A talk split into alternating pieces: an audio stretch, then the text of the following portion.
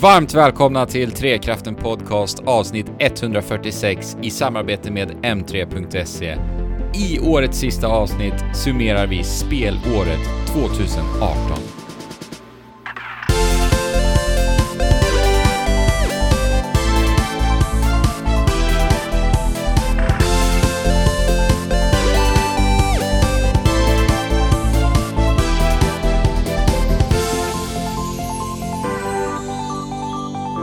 Ho, ho, ho! Välkomna tillbaka till ännu ett avsnitt utav Trekraften Podcast. Jag heter som vanligt Alex och med mig har jag ju såklart Jesper. Välkommen Jesper.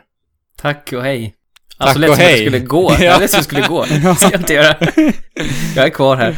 Ja, vad bra. Ja. Vilken tur. Ja, det är ju bra. Eh, vi har ju såklart med oss Andrew också. Tjena Andrew. Tjena, tjena. Någon som inte är här, tyvärr, är ju dock Fabian? Mm. Eh, han varnade oss innan att eh, han har ju sån tentaperiod just nu. Så fullt upp i plugg. Livet Ja. kom i vägen tyvärr. Mm. Det tar sin tid att plugga frames i Smash. Exakt. Ja, för det är ju det han gör. Ta det på allvar. På högskolenivå. Han är ju djupt ledsen för detta, men jag sa till honom att vi utlovar ett litet eh, årets spelsegment till honom förstås, när vi är tillbaka i januari sen då, efter uppehållet, för det här är ju alltså årets sista Trekraften-avsnitt nu. Det kommer bli en Mm. lång monolog där Fabian pratar själv då om Exakt, han får förinspela en, ett Ja. eh, En segment. där. timme Fabian ensam. ja, Ja. idag så är det ju dags för oss att kora årets spel. Och Yes, beta av de här olika, olika kategorierna som vi har satt upp. Ska vi bara inleda alltihopa med att eh, få en kort recap om vårt spelår och hur vi har känt. För jag känner ju att det här året, det är många som säger att det är lite så här, eh, eh, vad säger man, ljummet spelår sett till liksom eh, antalet riktiga pangtitlar, vilket inte jag håller med om riktigt heller, men, men framförallt för mig har det varit det mest speliga året på väldigt länge. Jag har spelat eh, många spel och jag har spelat klart många spel, vilket brukar vara en brist hos mig. Så jag känner att det här har varit liksom en eh, ett njutningsfullt spelår. Sen höjs det väl lite av att också hoppa in här i den här gemenskapen. Det har också liksom blivit en slags, eh, vad säger man, rosett på, på paketet i år. Mm. Eh, och inte minst med eh, Smash som eh, verkligen grädden på moset med communityn som varit en riktig höjdare här på slutet av, Mm. av december. Ja, alltså, jag tycker att det har varit ett riktigt bra spelår. Särskilt när jag tittar nu på spelen vi kommer att prata om idag, för att många av de spelen är sådana spel som har en sådan otrolig kvalitet för mig. Och det är ett par utav dem, så att säga. Det är ganska många utav dem. Och det är väl ganska sällsynt eh, för mig att få så många spel med den typen av kvalitet som jag har fått på många av spelen jag har spelat i år. Så att ja, jag tycker också att det har varit ett väldigt, väldigt bra spel. Jag håller nog fast vid det jag har sagt tidigare Game of the Year-avsnitt som vi har haft. Och det är ju det här med att vi spelare idag är ju så otroligt bortskämda. Vi får ju fina titlar varenda år nu för tiden. Så att jag Mm. tycker ju inte att det direkt finns de här, de här ljumna spelåren längre. Utan jag tycker att varenda år lyckas alltid leverera riktigt, riktigt kvalitativa titlar. Nej, precis. Nej, men det är ju det. Det är inte nästan bara varje år, utan nästan varje månad får man ju någon titel. Om det inte är en AAA-titel så är det ju en indie-titel istället som man kan ta sig an. Exakt. Eh, Mm. Och eh, även så nu när Switchen har kommit ut har det blivit väldigt mycket så att även gamla spel som jag kanske inte har spelat tidigare får jag min första upplevelse med på Switchen. Mm. Eh, Så för mig blir det också som en helt ny upplevelse, en, en superkvalitativ spelupplevelse Mm. som till exempel Hollow Knight i, i år. Ja. Eh, breaking news här när vi spelar in. Eh, Mm. vi har ju nyss släppt eh, avsnitt 145,5 Ja. när, ni, när ni lyssnar på detta. Hoppas ni har hört det, annars får ni gå tillbaka och göra det. Men vi såg en kommentar från Ljud-Erik som gjorde mig glad och ledsen samtidigt, en av våra användare på Discord. Mhm. Han tyckte att en missad chans att döpa avsnittet till Just Chaos. Ja, det var det verkligen. Oh! Det är också en liten så här, eh, en liten cliffhanger tillbaka in i avsnittet om ni inte har hört det, så att nu får ni gå tillbaka och göra det, så förstår ni den referensen. Ja, det var bra. Bra namngivning. Mm. Bra ljud, Erik. Bra ljud, Erik. Mm. Eh, Men jag är lite eh, nyfiken, Jesper. Eh, Förra årets, årets spelavsnitt som vi spelade in så hade vi en ganska lång diskussion innan vi började liksom sparka igång avsnittet på riktigt om att liksom rangordna spel eh, när man ska kora de bästa av de bästa.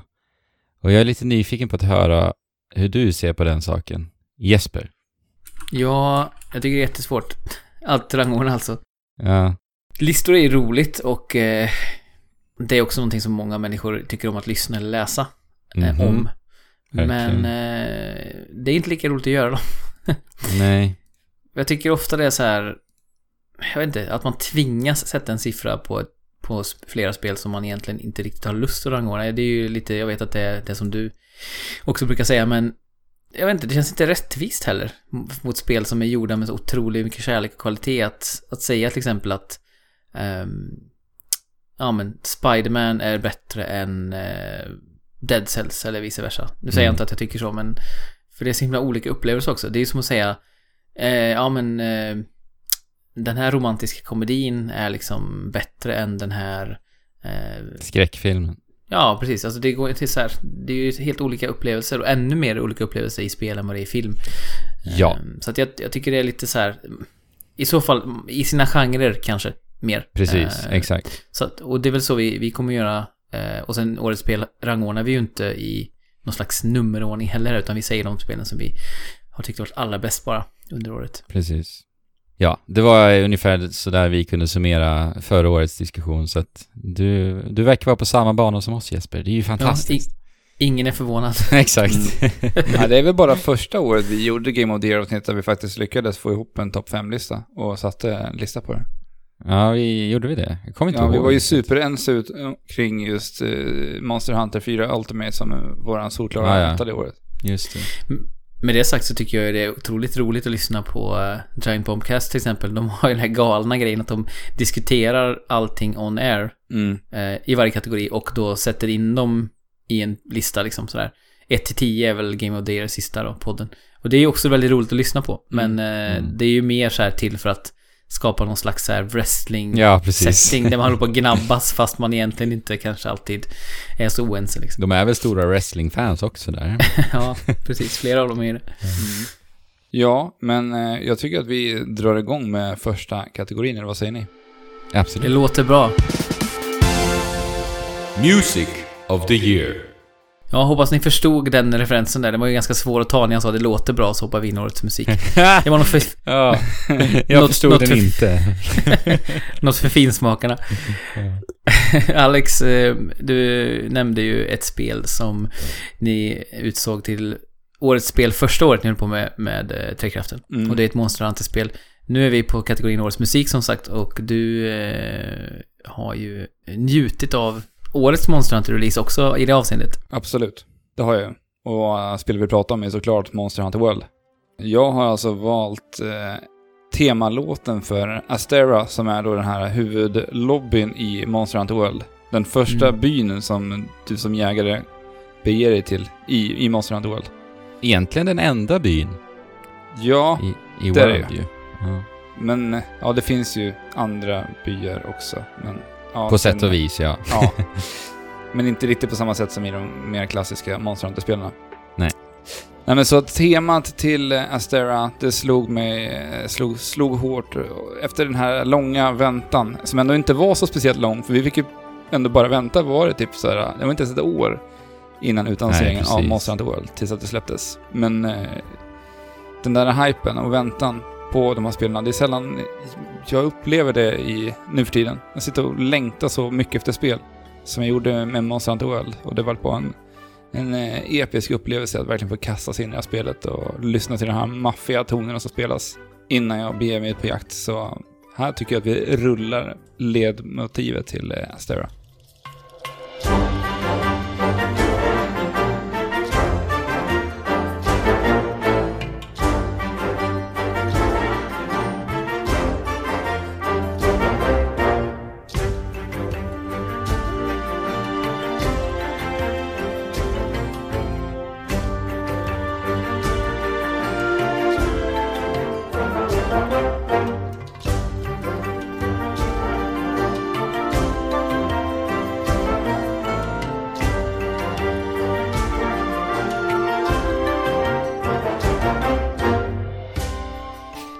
Nynnvänlig, eh, inte minst.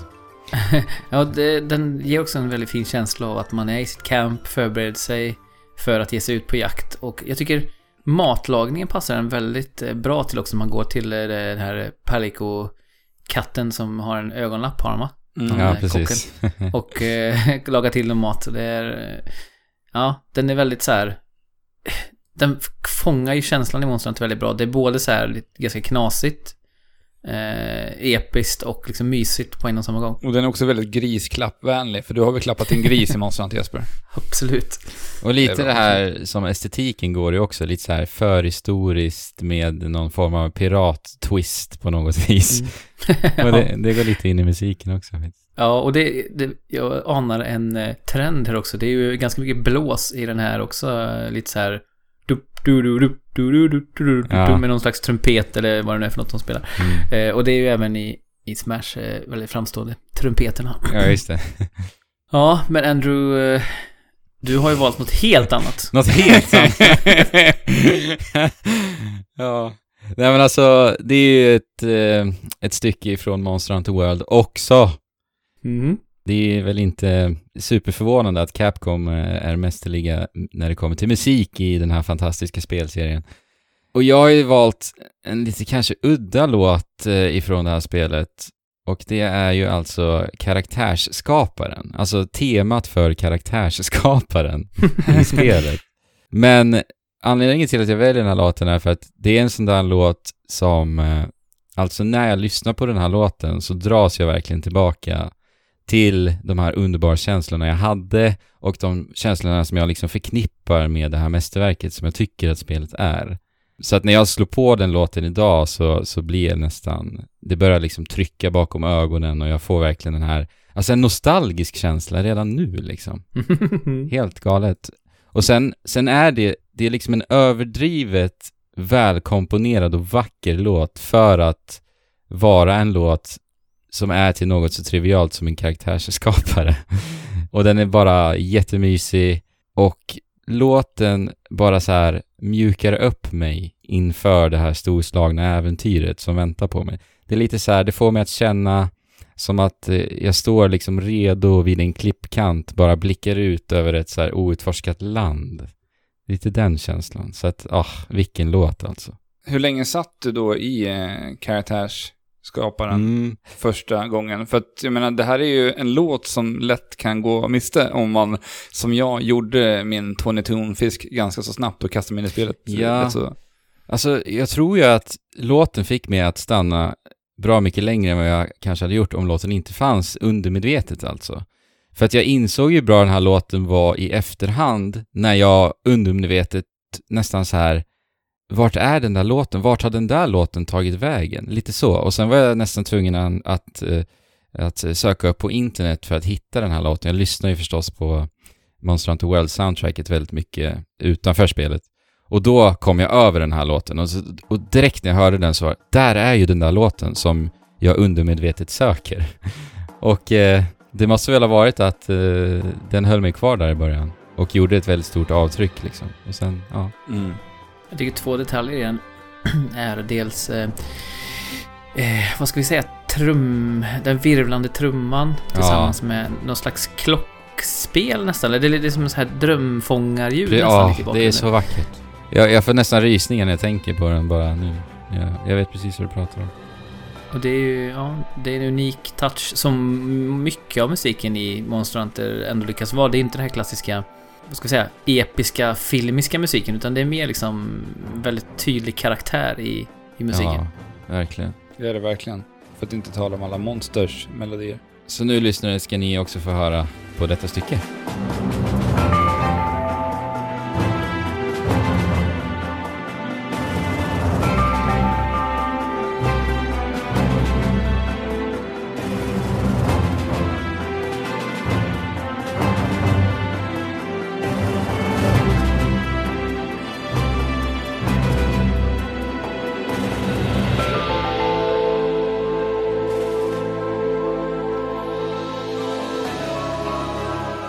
Och Jesper, du har ju valt någonting helt annat.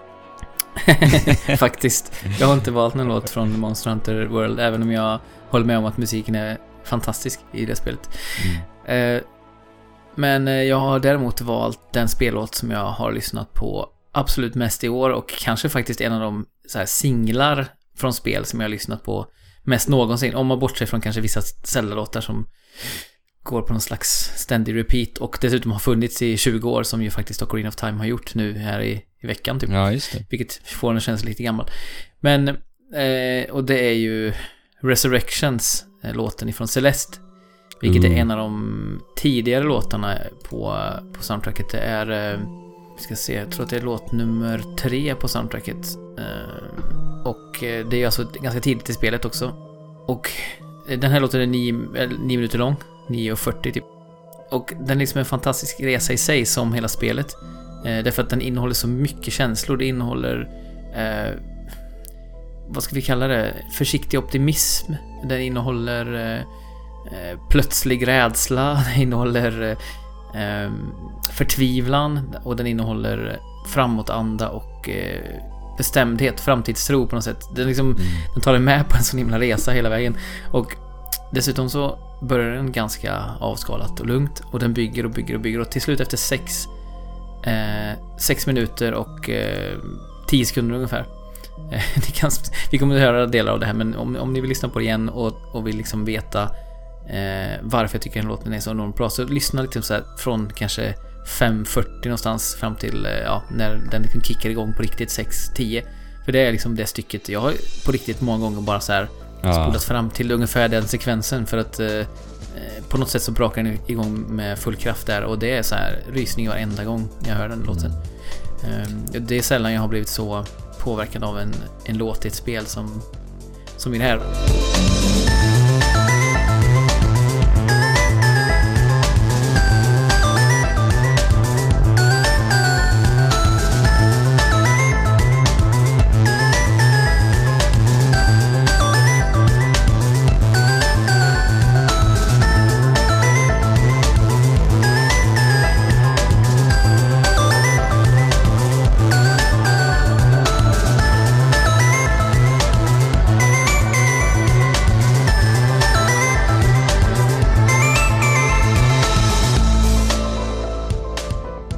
Specifika med Celeste också och musiken i Celeste är ju att den också är så perfekt synkad till hur man känner när man spelar de olika banorna. Mm. Alltså de sätter inte bara att de sätter stämningen utan stämningen sätter också musiken. alltså det är, så, det är som en symbios. Det går liksom inte att skilja på var börjar Ja, banan och slutar musiken. Ja, det är, det är ett Eh. löjligt sammanflätat spel alltså. Men det har vi pratat om många gånger i den här podcasten. Och Mm. kommer prata om mer i den här podden Ja. också. Ja, vi är inte riktigt klara med Celeste. Nej. Nej, och en, en liten så honorable mention också till Smash Bros-temat som ni, om ni återigen lyssnar på förra avsnittet, har ni fått sista, stifta nära bekantskap med när vi framför.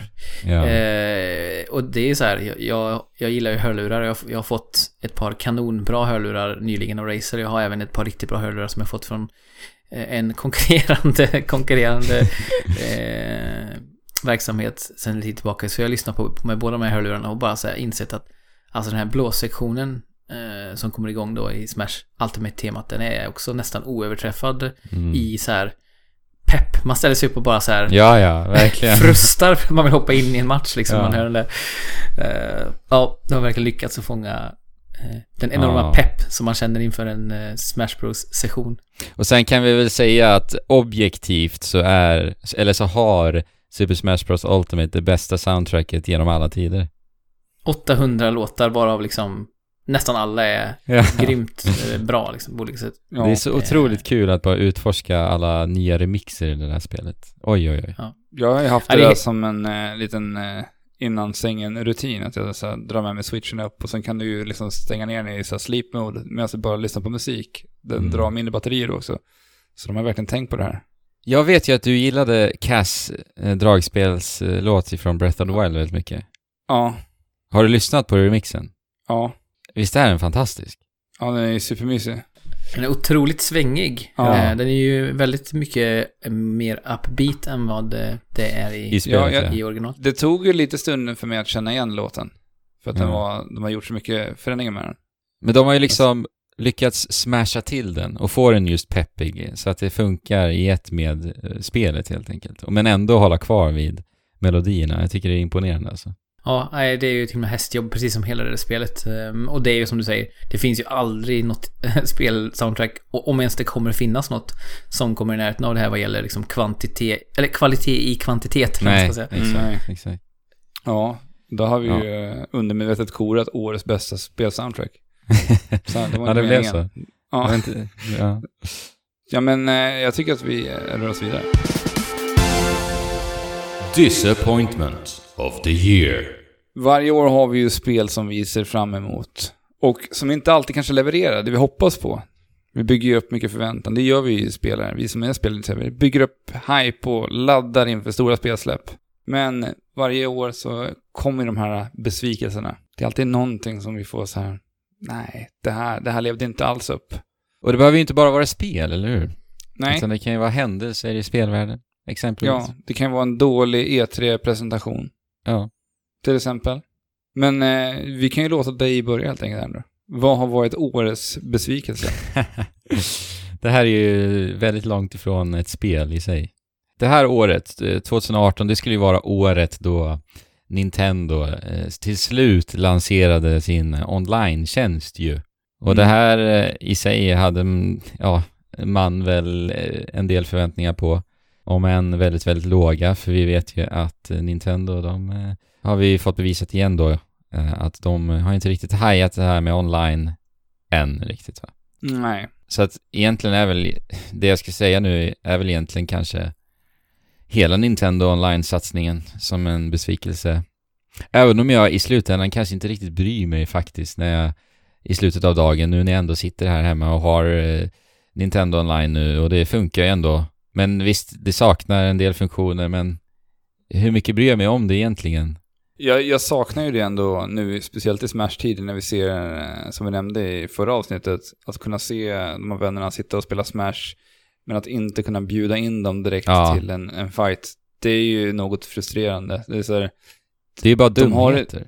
Ja, och de har ju inte alltid samma namn på sina, sina IDn på switchen som de har på Discord. Så att jag Nej. vet inte vilka de här personerna är som jag har på min switch, för att jag får ju massvis av vänförfrågningar via Discorden. Ja. Jag vet inte riktigt så vem ska jag äta på Discord? Är de ens aktiva på Discord? Hur ska jag nå den här personen som sitter och spelar Smash nu? Mm. Det kan bli lite frustrerande tycker jag. Ja, för de har ju, Nintendo har ju många olika sätt att bli vän med folk på. Mm. Eh, via även Facebook och så. Så skulle de bara lägga till Discord där så skulle det ju Ja, kunna underlätta en del.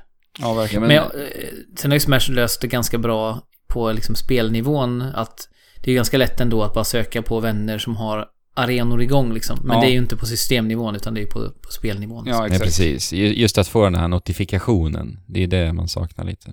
Mm. Att upplysa varandra. Nu, nu spelar vi. Genom switchen direkt. Men min största besvikelse i år det är att eh, jag inte kunde ladda upp mina sparade filer ifrån Splatoon 2 i molnet. Jag tror att eh, jag hade en eh, lång, lång, eh, ja, vredesutbrott här för några veckor sedan i podcasten om hur fly förbannad jag blev på detta. För att det finns ju återigen ingen anledning till, till det här. De har ju sina förklaringar Nintendo, men det är bara dumheter.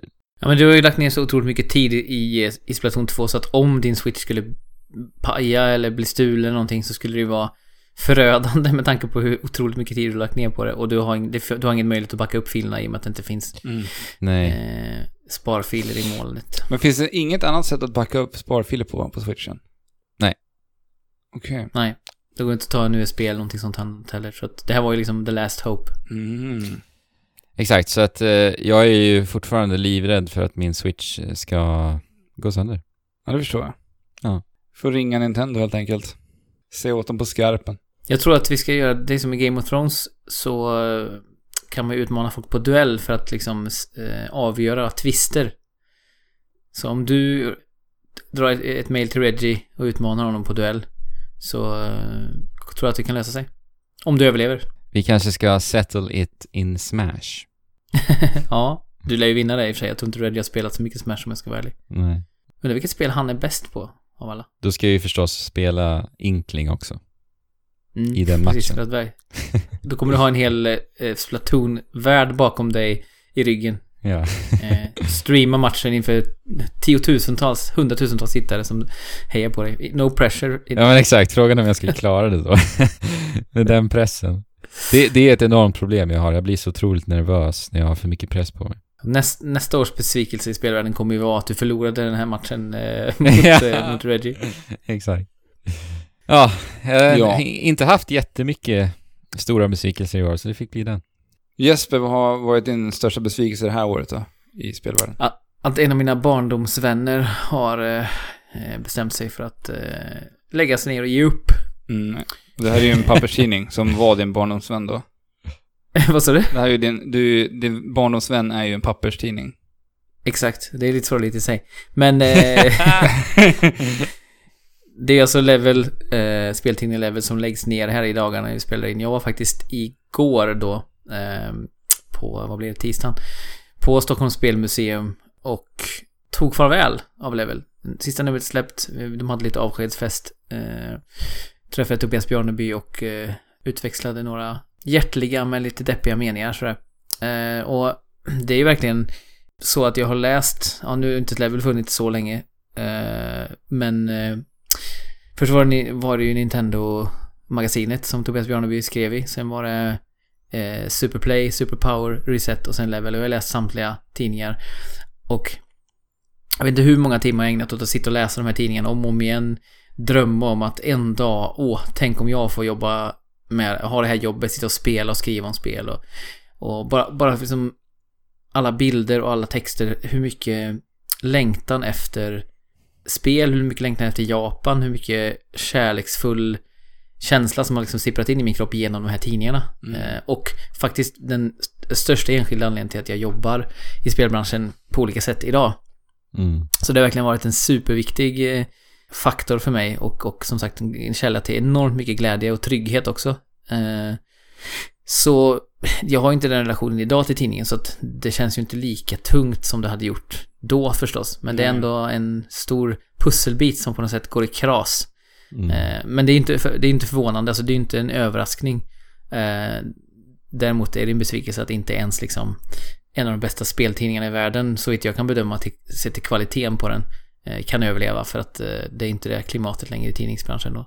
De har Mm. gjort allting för att försöka att ändra på det. Eh, till exempel gå över till en utgivning kortare, alltså längre mellan varje tidning för att Ja, liksom, just få, eh, få mer tid att producera den och, och mindre kostnader. Men till slut så fick det inte. Så att det vi får trösta oss med är väl att 1980X, som de ju faktiskt har gått över till att producera då, det här spelet, eh, kommer att komma ut och man kommer kunna liksom få deras eh, kärleksfulla tolkning av eh, de olika genrerna och en, en liksom ett kärleksspel till, till spelbranschen igen därigenom då. Men eh, ja, det kommer, den kommer saknas mig. Och jag har ju faktiskt också fått eh, äran då att vara en, en del av Level under en period, eh, skribent. Vilket ju också är en sån här bucket list-grej för mig, verkligen. Wow. som jag kan kryssa av på min, på min lista över saker jag vill uppnå. Så att ja, det, är- det är ledsamt och, och det är en besvikelse även om det inte är överraskande. Jag kommer ihåg när Superplay släppte sådana här DVD-skivor med trailers på. Mm. Det var ju som rena julafton för mig alltså, när de där kom hem. Jag vet inte hur många gånger jag satt och tittade på trailern till The Wind Waker. Och också lite jobbigt att ha eh, DVD-skiva och inte kunna få spela spelet. Ja. Trots att det snurrade en skiva i en maskin framför så Precis. kunde man inte spela det. Jag tänkte ju så titta. många gånger när jag var liten. Varför, varför kan inte den här skivan bara spela spelet? ja. ja, men det var ju retro, mycket retro eh, tankar det Alex. Och du har ju också eh, lagt pannan i djupa veck över en retro-produkt. Ja, och det är ju eh, Playstation Classic som jag pratade om här för, vad är det, två veckor sedan? Nej, det är bara en vecka sedan nu. Förra Mm. avsnittet. Sonys då försök att kunna återlansera den här gamla, den här mini-Playstation-apparaten då som skulle kunna spela och representera den gamla goda Playstation-tiden, vilket den eh, misslyckades fatalt med. Jag tycker att det är jättetråkigt. Jag hade verkligen hoppats på att eh, det här skulle vara en konsol som skulle snurra varmt nu i juletider Mm. och kunna få återuppleva de här gamla barndomsminnena med de här Playstation-klassikerna. Men istället så blir det bara en mysig liten eh, plastbit att titta på för min del. Ja, du har väl inte spelat någonting alls egentligen sedan de första Nej. sessionerna? Inte sen vi pratat om det. Det var, Nej. vi körde ju sista multiplayer-testen på den och sen så Mm. har den ju bara legat i en eh, garderob undan Ja, det-. Den hade så många märkliga problem bara. Det var, kändes bara, som vi sa, så framstressat alltihopa. Det är så Mm. synd. Det kändes kärlekslös. Ja. Ja, exakt så.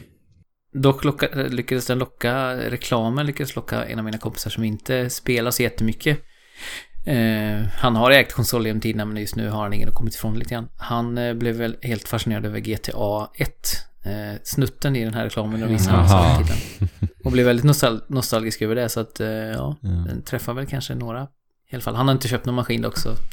Eh, Jag vet inte om det gick hem än. Frågan är hur, hur nice det känns när de väl sätter sig och spelar GTA. Jag tyckte att det kändes väldigt, väldigt eh, illa. Ja. Jag har sett att den redan har gått ner i pris och sånt där faktiskt. Så att, ja, det kanske inte har gått så bra som de hade hoppats heller. Nej. Biggest surprise of the year. Och varje år blir vi såklart överraskade av saker som vi inte såg komma, eller vad säger ni? Ja. ja. Det är lite motsatsen mot den förra Ja. kategorin skulle man kunna Mm, säga det om man vill vara pedagogisk. Ja, precis. Så att eh, årets överraskning, jag tänker att eh, Jesper, du kan få börja. Ja, det kanske mest överraskande är att jag har skrivit Hearthstone på den här kategorin. eftersom, det hur? inte är ett spel, eftersom det inte är ett spel som eh, släpptes i år. Långt ifrån. Det är ju ett fem år gammalt spel snart. Faktiskt. Vilket känns också lite Har det konstigt. gått så lång tid alltså? Ja, det släpptes i januari 2000... Vad blir det då? 2014. Så att det är liksom, ja, snart fem år. Wow. Ehm, och jag har ju spelat det sen betan. d- när den kom ut då i januari där. Eh, och som sagt, det här är ett av de spel jag har lagt mest pengar på någonsin förmodligen. För jag har köpt liksom kortpaket och jag har köpt eh, arena-biljetter och allt möjligt. Och jag skäms inte en sekund för det är ett fantastiskt bra spel. Men det som är förvånande och det som är överraskande för min del är hur mycket Hearthstone jag har spelat i år. Nästan mer än någonsin. Ehm, och det beror ju lite på expansionerna som kommit ut. Så att man kan väl säga att till viss del så är det här eh, årets liksom, överraskning för det har kommit ut expansioner. Och då är det ju Boomsday och det är det här nya Rustakans Rumble som det heter. Som jag har hoppat in i. Hur många expansioner släpper de per år till Hearthstone? Är det två tror jag? Mm. Eller möjligtvis tre till och med. Jag har inte, jag har inte stenkoll. Jag har för dålig koll. Med tanke på hur mycket, många timmar jag lagt ner i spelet så har jag lite dålig koll på, eh, på det runt omkring. Däremot det jag har koll på är ju liksom att dyka in i deckbuilding, alltså kolla vad folk har byggt för Mm. decks. Eh, och eh, försöka hitta en som jag känner mig bekväm med att spela. Men, men har de här expansionerna förändrat spelet så pass mycket att det känns nytt och fräscht på något sätt igen? Att det därigenom då blir en så pass stor överraskning för dig i ditt fall? Det som är genialiskt är ju att eh, för varje eh, expansion så resettas ju mycket. Alltså det här meta som man pratar om liksom i alla i alla eh, multiplayer-spel och framförallt liksom e-sportspel. Den, den kastas ju över ända varje gång eh, det kommer en ny expansion. Så det blir ju lite som ett nytt spel varje gång. Ehm, för kort både nerfas och buffas och det kommer till massa nya kort. Och man tar ju dessutom bort kort ur liksom den sista generationen som har fått vara med i den här expansionen så plockar man bort den så att det inte ska bli helt Okej. ohanterligt för dem att balansera korten och så. Det som är lite kul med den här nya expansionen är att det introducerar en helt ny mekanik också som heter overkill. Som gör att man får en belöning om man gör för mycket skada på en, en, eh, en minion än vad man behöver. Om den har två liv och man gör tre skada så får man liksom, Okej. då triggar man den belöningen som finns på kortet. Vilket är en helt ny mekanik och som är lite kittlande. Men jag vet inte, alltså det mest överraskande är väl att jag efter fem år fortfarande känner att jag får en så här lite halvt om halvt nykär känsla för spelet. Och det säger ju väldigt mycket om hur balanserat och bra spelet är. Mm. Eh, Mm. och, och hur kittlande det är att få upptäcka nya kort fortfarande. De är ju mästerliga på att designa eh, korten på ett sätt som tilltalar. Så att Hearthstone, årets överraskning 2018 ja. för mig. ja. Och Alex då, vad säger du? Ja, det är ju det här lilla spelet som vi har nämnt här i förbifarten. Och det är ju Celeste. Mm. Det här var ju ett spel som visades ganska tidigt på eh, så här Nindis event där vi såg det svischa förbi lite snabbt.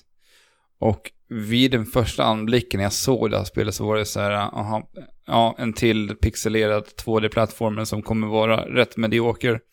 Jag hade inte koll på vem det var som låg bakom spelet någonting då. Och det bara rann ur sanden egentligen. Tills jag tror det var Andrew som eh, tog upp det här och sa att det är Matt Makes Games som gör det här spelet. Alltså den här, eh, det här teamet som gjorde Towerfall Ascension. Och det är ett spel som jag verkligen eh, rådiggade. Och det var väl då det liksom började så här, ah, men det här är väl spel att spana in. Och sen började det liksom hyllningarna från både Andrew och Jesper i våran fyrkraften-chatt vi hade där. Mm. När ni började skrika över det här spelet eh, av lycka och, och tårar och allt vad det nu var som kom ur den här diskussionen. Så att det här var en jätteöverraskning för mig. Att eh, det här är ett spel som jag inte ens hade förväntat mig att spela det här året. Som visar sig vara helt fantastiskt på alla plan. Och vi kommer väl till mer om Celeste senare. Ja, Ja, det är, Ja. Jag ska bara säga det du sa med de här första bilderna. För jag, innan jag spelade spelet så, jag blev ju nyfiken för jag tycker, jag älskar ju den här estetiken i, jag får, in, jag får inte nog av 2D-plattformar och retro eh, plattformar. Men jag, jag, var, jag kunde inte riktigt bestämma mig för om jag tyckte att spelet såg snyggt eller fult ut. mm. eh, när jag såg bilderna. Sen är det ju tveklöst när jag spelar spelet att det är helt makalöst vackert liksom. På Mm. många sätt. Men det, det är inte bara graf grafiskt utan men eh, ja, det är så härligt att eh, få bli knockad på det här sättet eh, av Mm. ett spel. Ja, jag avslutade ju 2017 med ett, ett spel som heter Blossom Tales. Känner du till det Jesper? Mm. Som det är är- Zelda... Ja, Zelda, Zelda-spelet som är typ väldigt minimalistisk pixel art. Zelda-klon egentligen. Ja, det är en Zelda-klon rakt av. Alltså det, det var ju så mediokert på alla plan. Så att Mm. jag gick in med den inställningen liksom på den här typen av spel. Så här, det estetiska in i 2018. Då var det så här, jag har fått nog av det här. Jag har tappat, tappat tron på det här lite grann. Mm. Det var väl där jag började. Men en superöverraskning i alla fall. Celeste. Ja, alltså om man tycker att Celeste såg generiskt ut när man såg första bilderna så så tycker man att ditt spel är ändå också så här eh, både typ namnet och om man bara tittar på hur det ser ut så känns det bara som att säga, jaha, det är något himla eh, lite halvt trist avskalat eh, grej de slänger ut för, för PSVR. Jag tänker ju lite Ja. iToy nästan på det här. Jag får nästan Ja, lite samma vibbar. Mm. Det ser ut som shovelware liksom när man ser det bara från början. Ja. Nästan. Ja, faktiskt. Jag håller definitivt med om namnet eh, specifikt. Astrobot Ja. Rescue Mission. Oerhört generiskt verkligen. Väldigt fantasilöst. Ehm, ja, det här är ett 3D-plattformsspel och det är ju då alltså Playstation VR exklusivt. Och det som slog mig så mycket med det här spelet, det var ju just det här otroligt kreativa i spelet. Och det fantastiska användandet utav just VR-plattformen. För det, allt det här kändes så unikt, också hur du använder eh, DualShock-kontrollen. Just den här känslan av att du spelar som co-op med dig själv. Så att, så att jag styr både den här lilla guldroboten Astrobot då, med DualShock 4-kontrollen och sen så styr jag mig själv fysiskt med VR-brillorna. Så.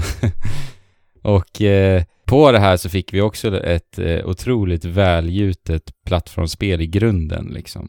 Eh, så det har ju allt vad ett riktigt, riktigt bra 3D-plattformsspel behöver enligt mig. Med perfekt spelkontroll, jättebra nivådesign, väldigt charmig inramning också. Så att så otroligt, otroligt bra 3D-plattformsspel liksom. Sen fick vi allt det här andra kreativa också. Ja, och sen kan man ju också nämna musiken som också kanske fått ett honorable mention i, i, årets, i årets låt. Ja. Musik för att eh, den här, eh, jag vet inte vad man ska kalla det, det är någon slags rap eh, poplåt. Jag vet inte riktigt. är väldigt- Robotpop. ja. Och så har de liksom samplat någon, eh, någon rapsnubbe. Ja, det är, Mm. det är väldigt, det är ju ganska likt som vi sa redan då, eller som ni pratade om redan då i alla fall. Eh, typ Loco Roco eller eh, Ja. andra spel i just i stilen, den musiken alltså. Ja, det är ju samma Ja, väldigt- utvecklare så det märks ju också i musiken, verkligen. Väldigt flummig och härlig och Mm. väl komponerad. Ja. Och alltså det här spelet innehåller ju också en av de mest eh, uppfinningsrika och med det då mest överraskande 3D-plattformsbanor som jag har spelat i hela mitt liv till och med. Det är alltså jätte, jättesmarta idéer på, på den banan specifikt. Så att eh, har du något intresse av 3D-plattformsspel så ska du ju spela Astrobot Rescue Mission. Mm, jag får nog låna det här efter Jesper är klar. Ja, Ja, det, precis. Jag kommer prata om det alldeles strax här också, men eh, jag, jag har det hemma hos mig nu. Ja. Ja. Vi får skicka runt det i, inom eh, Trekraften, det där spelet. Mm. Ja, för mig är ju det här ett av årets eh, absolut bästa spel, personligen. Och jag kan ju inte vänta på vad den här studion gör härnäst, herregud. De här kommer jag hålla ett, eh, ett öga på. Moment of the year. Vi pratade om eh, designen i Celeste tidigare och att Alex, eh, Alex inte var frälst vid en första anblick. Mm. mycket av storheten med Celeste är just att det överraskar en hela tiden på hur mycket större, bättre, smartare det är än vad det först framstår som. Och det, det var ju liksom eh, verkligen essensen av mitt eh, spelögonblick i år. För att när, jag vet inte om det här är en spoiler, ni får, överlag med ögonblicken är ju lite svåra för att eh, Ja, ni som lyssnar, om ni är väldigt känsliga för spoilers så kanske ni ska hoppa över det här. Men när man spelar Celeste och får liksom inleds eh, i spelet och blir liksom instruerad hur man ska spela så får man reda på att det finns jordgubbar på banorna. Men oroa dig inte om du inte orkar ta de här för att de betyder ingenting. De är bara till för att skryta för dina vänner, berättar de.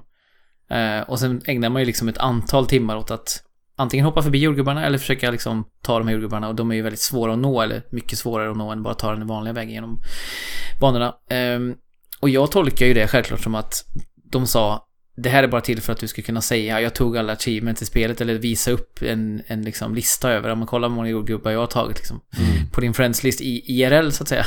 mm, och, och, och det är ju verkligen någonting man håller på med. Man, man, man spenderar väldigt mycket tid att se och plocka de här jordgubbarna. Och sen när man har klarat av spelet så är man ju tillbaka i den här tantens stuga. Eh, Alla är där liksom. Ma- Madeleine, Theo och eh, vad heter det, Madeleines eh, mörka sida är väl där också. ja och, Eh, Och tanten. Och, Shiro är väl där också. ja, just det. Mm. Han som har Hotellet. hotellet. Mm.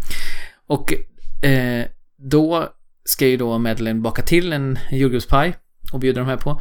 Och beroende på hur många jordgubbar du har samlat så blir ju den här pajen olika mycket god och du får ju också olika respons tack vare det. Mm.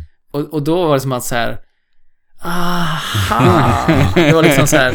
Sån himla cool upplevelse att de liksom hela spelet har lurat mig att tro att jag ska tänka utanför spelet när i själva verket var det i spelet. Ja. För de, det var ju verkligen så här. Det var ju meningen såklart att, de, att man skulle tolka dem som att det spelar ingen roll för spelet i sig. Mm. Men istället så lurade de mig att det faktiskt var det. Men det var ju betydelselöst i sig. Men det var väldigt härligt för mig när jag hade samlat massa jordgubbar och höra kompisarna säga så här. Åh, det här var verkligen gott, härligt, bra jobbat. Jag blev överraskad över att det var, att det var så här god. Liksom. ja, så Ehm. snyggt gjort. Ja, så otroligt subtilt och eh, som sagt. Det är ännu en nivå av varför Celeste är sånt otroligt smart spel. Men vi, håller- vi, vi säger det hela tiden, men vi, vi kommer tillbaka till det här igen snart. Vi kommer ju till Celeste varenda kategori nu känns det. Ja, jag ser det också. Ja, eh, och eh, från jordgubbar till eh, en stor arg dinosauriegubbe. Så kan det- Drakgubbe. ja, precis. Eller vad är han? Ja, det är, det är väl en, det är en drake i alla fall. Ja, drake, precis. Inte dinosaurie, utan en drake. Nej. Eh, Och det här- Men arg är han i alla fall. Det är, han- är väldigt, väldigt arg och det handlar ju om den här uh, flaggskeppsmonstret till Monster Hunter World. Mm. Eh, innan eh, releasen så hölls det ju en beta där vi kunde då strida mot tre olika monster från Monster Hunter World. Och den sista fighten då var Nergigante som den här besten då heter. Vi hade ju samlat ihop ett team på en Discord-kanal där, där det var jag, Andrew, eh, jag tror det var Jickelsen var med och sen Dead Mike som är också en, en Discord-vänner. Thomas från Monsterpepp var väl med? Ja, jag kommer inte ihåg vilka som var med och- och kämpade ända in i slutet. För det, som, det roliga med det här var att den här fighten, i den här betan, så får vi ganska så dåliga vapen att börja, till att börja med. Alltså vi har ganska klena grejer att ge, som, ge oss in i den här kampen med. Ja, vi är väldigt begränsade. Helt enkelt. Ja, alltså vi, vi, kan, vi har inte möjlighet att crafta den här den mäktigaste armorn eller de mäktigaste vapnena. Så att vi fick ju ta det vi har och vi, vi fick ju verkligen lära oss att ta vara på miljöerna som fanns i den här omgivningarna. Och verkligen bemästra det här. För att det var verkligen på håret att liksom kunna ta ner den här besten. Jag och Andrew satt, jag tror det var sju, åtta timmar den här dagen och kämpade mot Nergigante. Och vi tog pauser emellan. Och var nej men nu ska vi in igen. Och tiden började bli knapp för jag tror att vi satt inne på sista dagen av den här betan. Mm. Tog vi ner den här giganten så skulle vi också få ett visst eh, så här, item pack som vi skulle kunna låsa upp då i fulla spelet. Så det var ju så här, vi fick ju bara kämpa och kämpa och kämpa. Och ju mer, efter varje fight så var det så här, vi lärde oss verkligen nya saker. Hur vi kunde ta vara på miljöerna för att stunna den här besten. Och den här känslan, när vi har suttit en hel dag i stort sett och kämpat mot den här giganten och han äntligen, äntligen åker ner.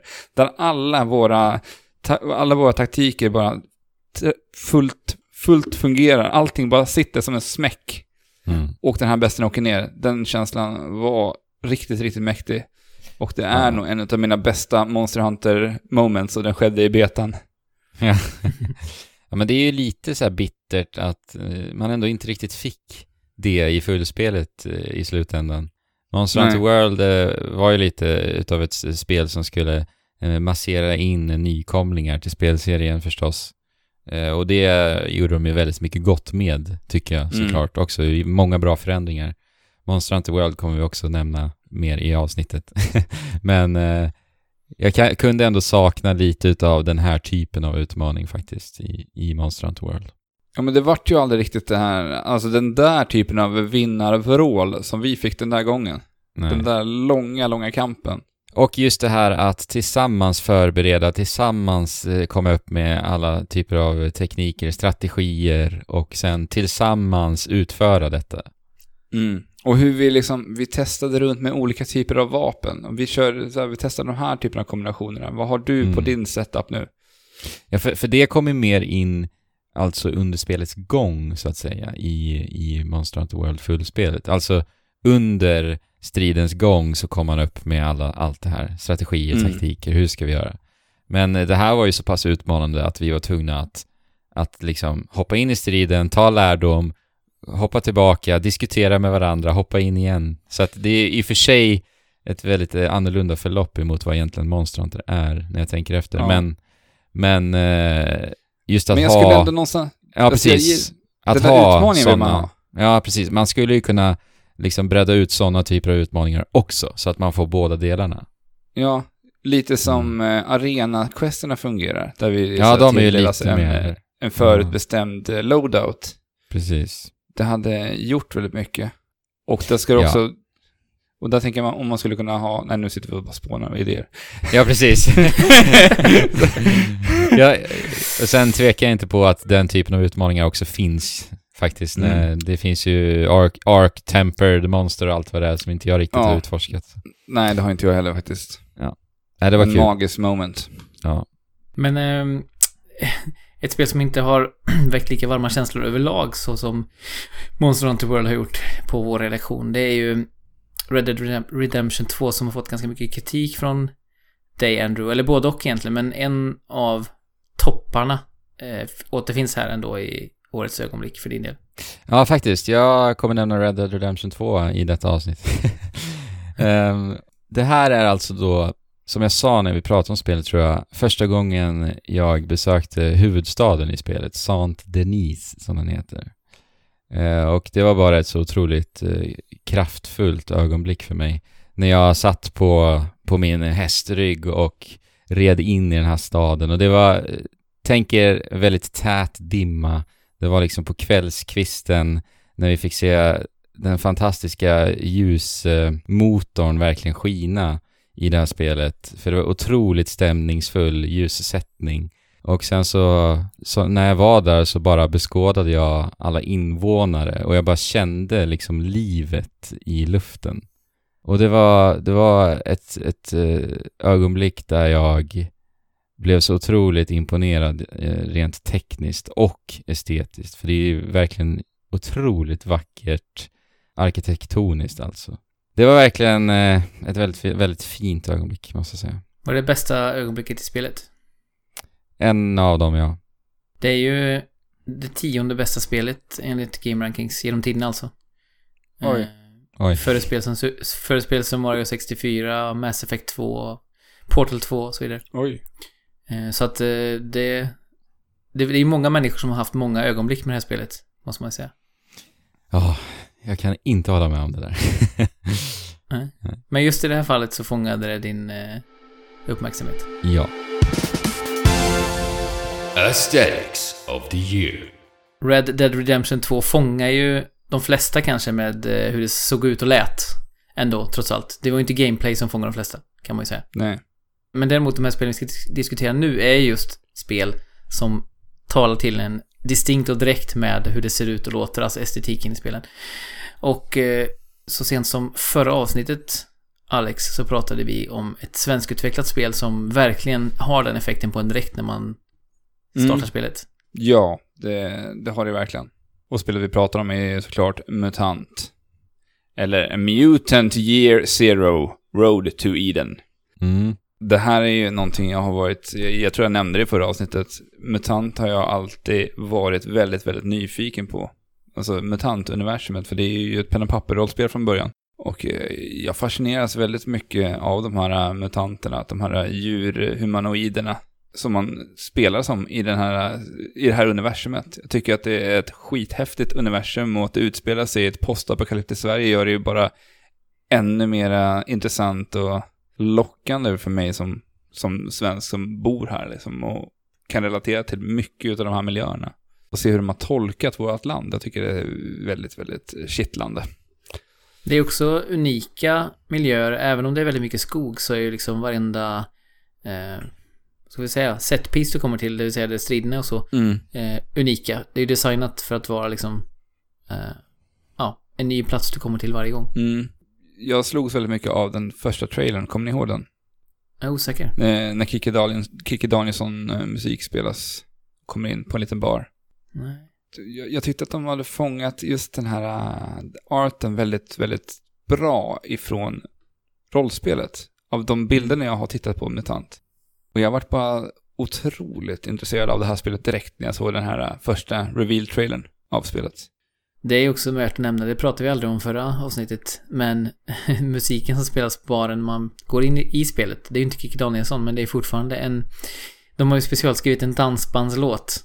Eh, en svensk dansbandslåt. Ja. Eh, som är så här super cheesy och, men också hamnar, handlar lite om så här utforska världen eh, och liksom röra sig i den här eh, miljön fast det är ju liksom tolkat i, i dansbands... Eh, det, är lite, det är lite svensk tolkning av Fallout på något Ja, sätt. men det är ju lite det faktiskt. Men ja, vad var det för låt? Men det var ju någon känd låt i det här spelet inledningsvis. För Kikki Danielsson går ju i trailern i alla fall. Äng, jag vet Mm. den här, jag trodde änglarna fanns eh, bara, bara i himmelen. Har du hört den i spelet? Ja. Nej, det har jag inte. Det har jag inte. Mm. Och sen har de gjort så här, jag gillar de här charmiga detaljerna också, som att eh, Guinness-loggan heter typ Gunnars och sådana saker. Det är, det är sånt där man bara blir alldeles eh, lycklig av att se. och att, eh, som vi pratade om senast, att gearen är så väldesignad och syns på karaktärerna när man väl använder dem i spelet också. Mm. Super, eh, supertrevligt spel. Ja. Så, så är det ju. Inte kanske i Hollow Knight. Supertrevligt. eh, Ja. det, Men det ser ju ganska så trevligt ut tycker jag. Alltså, för mig är det här... Det är ett otroligt mörkt spel, men eftersom att de har gjort en gullig tolkning av en becksvart miljö så klarar jag ändå av att spela det. Annars hade jag inte klarat av att spela det, för det är ju väldigt tröstlöst allting i det, här, i det här spelet som du har valt ut, Andrew. Ja, Hollow Knight. Till att börja med så är det här en sån här titel som lyssnarna kanske tänker nu, men hallå, det släpptes ju förra året. Men eh, vi spelade ju detta spel faktiskt i år och det släpptes ju för första gången på konsoler i år. Eh, och det här är ett spel som vi har uppmärksammat det här året, så då väljer vi att ta upp det det här året. Och det är optimalt att spela på switchen. Det finns ju ingen annan plattform som det här spelet gör sig bättre på, tycker jag. Det var jättetrevligt att spela på switchen. Eh, Hollow Knight har jag valt. Otroligt, otroligt eh, snyggt spel. Väldigt så här minimalistiskt designat. Och det jag tycker är så fascinerande med det här spelet är att designmässigt då, det är att det känns som att karaktärerna nästan är så här ihopslängda i paint typ. Men ändå så har de lyckats att få dem så attraktiva. Och det tycker jag är fascinerande och imponerande hur de har lyckats med det. Och det är så otroligt enhetligt också. Alltså alla, för vi befinner oss i eh, det här insektsriket Hollow, Hallownest. Alla insekter känns liksom som att de faktiskt kommer ifrån samma värld. Eh, sen är det ju väldigt så här sparsmakat användande av färg i spelet. Som, som du sa Jesper, det är ju väldigt mörkt spel. Och sen så är det nästan som att det är som en gradient som ligger över hela spelplanen också. Eh, vilket så här skapar en väldigt isolerad och tryckande känsla på något vis. Mm. Ja men det är som att gå i, gå i mörk, nästan totalt bäckmörker själv och sen lite längre bort så finns det en gatlykta liksom. Det är den känslan man Ja. har hela tiden när man spelar spelet. Precis, och vi är ju under jorden också, så det är väl kanske lite för att skapa den känslan förstås. Och det har de lyckats med. Men sen är det så snyggt då, ju- just för att färgen är så sparsmakad så ger ju den också ett större intryck när det väl används färg. Och det gör det också med en så otrolig fingertoppskänsla verkligen. Och sen så gillar jag verkligen också den här effekten som ges av att de använder, eller av att eh, animationerna rullar i lägre antal bildrutor än vad själva spelet. Och det tycker jag är så himla snyggt på just alla karaktärer. Och eh, det är ju också som vi pratade lite om i Smash förra avsnittet att när man träffar en karaktär eller blir träffad själv så blir den här lite köttiga effekten av att eh, någonting faktiskt connectar. Alltså man själv eller fienden kastas lite bakåt och det blir nästan som en liten... Det hackar till lite grann nästan spelet. Mm. Ja, Det finns en eh, känsla av eh, friktion i allting som man gör i spelet. Det känns som att det finns tyngd i det mesta. Eh, bara enbart på, på grund av, tack vare hur spelet är designat och hur det ser ut. mm. ja. Åh. Vi kommer att prata mer Hollow Knight sen. Det är alldeles, alldeles strax. Ja. Du då Jesper? Ja, just det. jag blev så... Jag tänkte tillbaka på mina 60 timmar i Hallonest och bara Ja. i det. eh, raka motsatsen. jag har spelat då ett spel som bara bombar dig med färger och eh, glada budskap konstant. Mm. Eh, Tetris Effect, alltså. Det är ju ett spel som, som är sin estetik nästan. Alltså det är klart, det är ett bra Tetris-spel i grunden, det kan man inte förneka. Det är nog ett av de bästa Tetris-spelen till och med. Hur, hur konstigt det än låter att det kan finnas olika kvaliteter på Tetris-spel, men det gör det. uh, men som sagt, den, det stora, stora lagret i det här spelet är ju uh, musiken och uh, den visuella designen och hur de kommer samman och blandas som en, ja men tänk er som en så här polkagris som man rullar ihop liksom till, eh, med två olika färger och eh, det är ju så ljudet och, och bilden är liksom så tätt sammanflätade och i din hjärna så blir det bara någon slags konfetti-explosion gång på gång när du spelar det här spelet för att du, du matas med, med det här budskapet. Och, eh, jag spelar ju det i VR, varpå det blir ganska lågupplöst. Men eh, det är fortfarande otroligt effektivt med alla de här färgerna och formerna. Och det är ju en sak på det som händer runt omkring i spelet, för det är ju liksom en bakgrund där eh, det är ganska så här, ja vad ska man säga, grundläggande former och färger liksom. Men det som händer på själva Tetris-brädet är ju att eh, det förändras och pulserar utifrån hur du presterar och eh, att ljuden också, när du snurrar bitarna och du sänker ner bitarna så gör det ifrån sig ljud som påverkar hela ljudbilden i stort så att det känns som att du är eh, nästan inne i liksom The Matrix i koden på spelet och håller på och härjar. Eh, så, så bra sammanflätat känns allting. Mm. Eh, Så att om man har, om man är fascinerad av, av konceptet eller har synestesi, liksom att man, att man kan liksom uppfatta färger med ljud och så, eh, förknippa dem, så är det ju så här, det här är ju som en, som en dröm. Ja, jag måste spela detta. Ja, nu i liksom vintertid så behöver man den här vitamin, vitamininjektionen. Spelar man det här och Katamari om eh, varandra så kommer man inte behöva gå ut hela vintern för att man får alla vitaminer ändå. ja. Synd att du inte Ja. köpte detta fysiskt Jesper, för då hade vi kunnat byta VR-spel där. När vi Då hade vi Ja. kunnat skickat runt både det här och Astrobot. Ja, till allihopa. Precis. Mm. Två glädjespridare. Men ni får önska er TS-effekt i julklapp för det är ett eh, jättebra spel att eh, julchilla med också. Ja, jag blir ju lite sugen på att testa det VR. Jag tänker att det, det känns som att det kan tillföra ganska mycket till upplevelsen också. Ja, det är det. Framförallt när det gäller estetiken såklart. Mm. Det är det liksom... Spelmässigt är det samma spel men, men du förhöjer ju estetiken eh, gånger flera. What game from 2018 do we want to play but haven't played? Som vi pratade om inledningsvis i det här avsnittet så släpps det ju väldigt mycket spel nu för tiden. Så mycket att vi inte hinner spela alla spel. Vi alla samlar på oss våra enorma backlogs av spel år tillbaka som vi sparar för att beta av när vi sitter där som gamla dassiga pensionärer. Men eh, vad har vi då från i år som vi känner att vi har missat? Och vi börjar med dig Andrew. Börja med mig. Jag eh, vill jättegärna spela ett spel som heter Return of the Obra Dinn. Mm. Och eh, en stor anledning till varför jag vill spela det spelet är dels för att jag har hört väldigt mycket bra om det. Eh, också för att jag har hört att det ska vara en väldigt, väldigt bra läxa för speldesigners. Och eh, jag är ju en aspirerande speldesigner nu när jag börjar studera det va.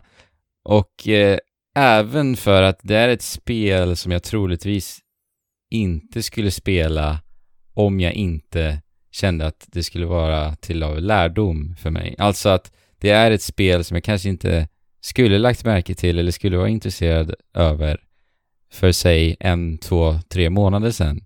Men det är, men det, ja, det är helt enkelt inte ett spel för mig när jag bara tittar på det eller när jag läser om det. Men utav den anledningen och varför jag hör, och att jag hör att det är så, så pass bra så vill jag se vad detta är för någonting. Och jag vill ta till mig det. Jag vill lära mig det. Jag vill se i spelets kod, så att säga.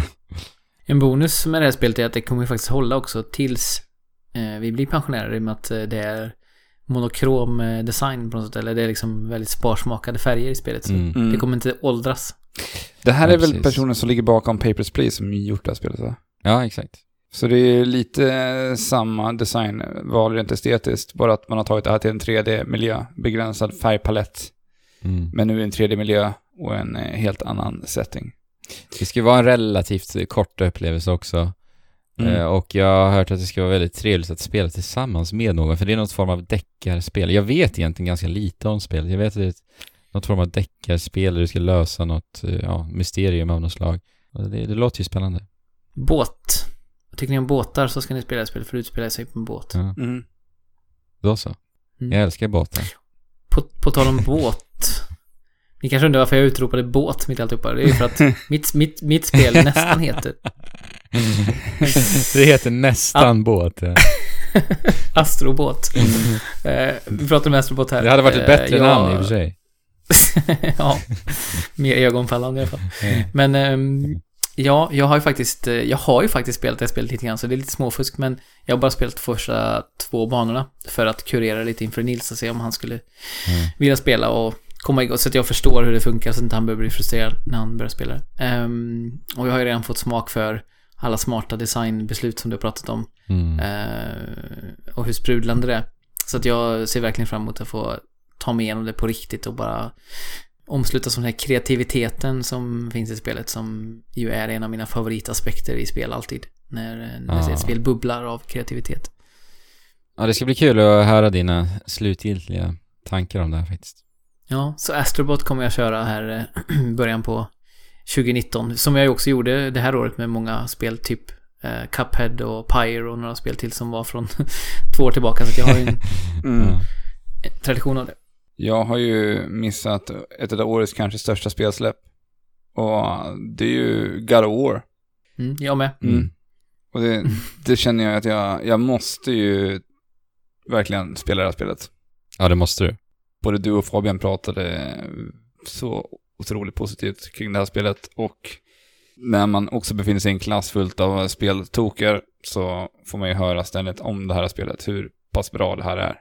Det känns som ett måste från det här året. Det känns som att det gör väldigt mycket intressant och nytt ändå med, Mm. med spelmediet. Ja, och vi kommer prata mer om detta snart också. Mm.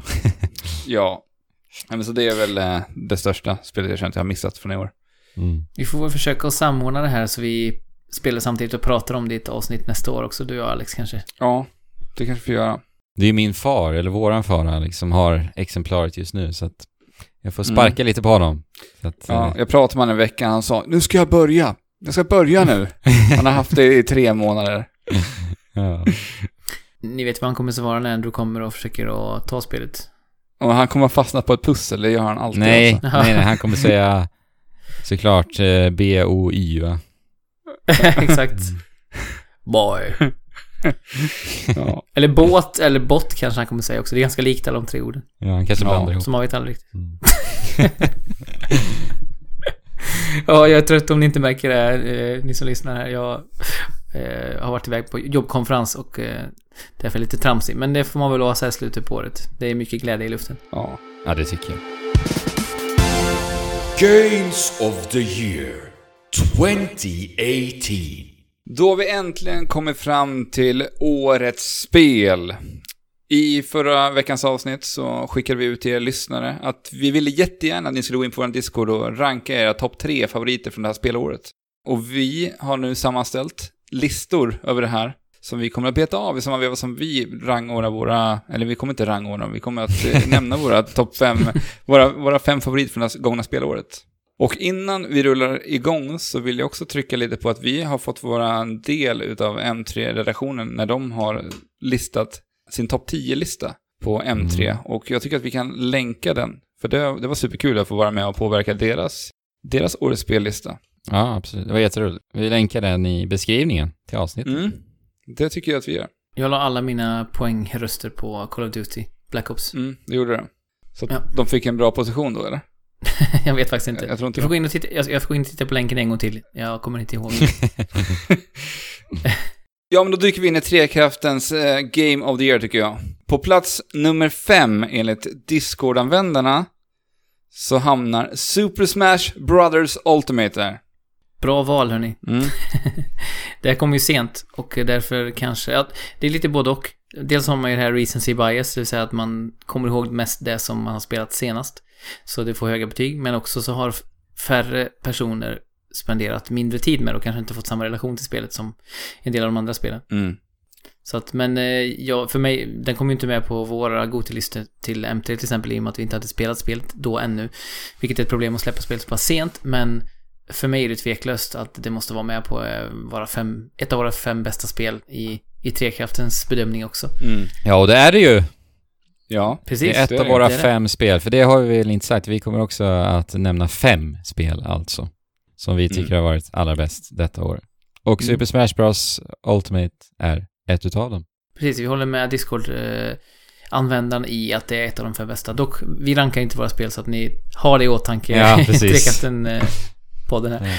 Ehm, men ehm, vi har ju sagt så himla mycket om Smash redan. Men, ja eh, vi har ju pratat om de två senaste avsnitten nu, rätt eh, Ja. Men det är ju just den här helheten. Det är ju Nintendo Polishen, hela paketet som är liksom otroligt välslipat. Mm. Nästan på, in i minsta detalj. Mm. Ja, alltså detaljrikedomen är ju verkligen bortom denna värld. Jag gick ju in i, i eh, spelets fotoläge, eh, vilket du kan göra om du går in i dina sparade klipp ifrån spelet. Så du kan ju spara klipp ifrån vilken match som helst genom ett enkelt knapptryck och sen så när du då går in i ditt klipp så kan du då komma åt det här fotoläget och i fotoläget så kan du alltså spola fram för varje bildruta.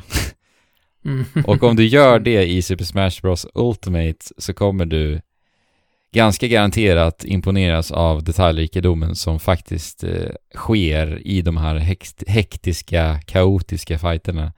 För alltså ansiktsuttryck eh, på, på bara eh, de här eh, stridskämparna, alltså hur föremål flyger till höger och vänster, du kan följa liksom deras banor längre än vad du tror och du, du hittar liksom detaljer i miljöer utanför den låsta skärmen vi ser när vi har striden. Alltså det finns så mycket att gottas i, i detaljer i det här spelet.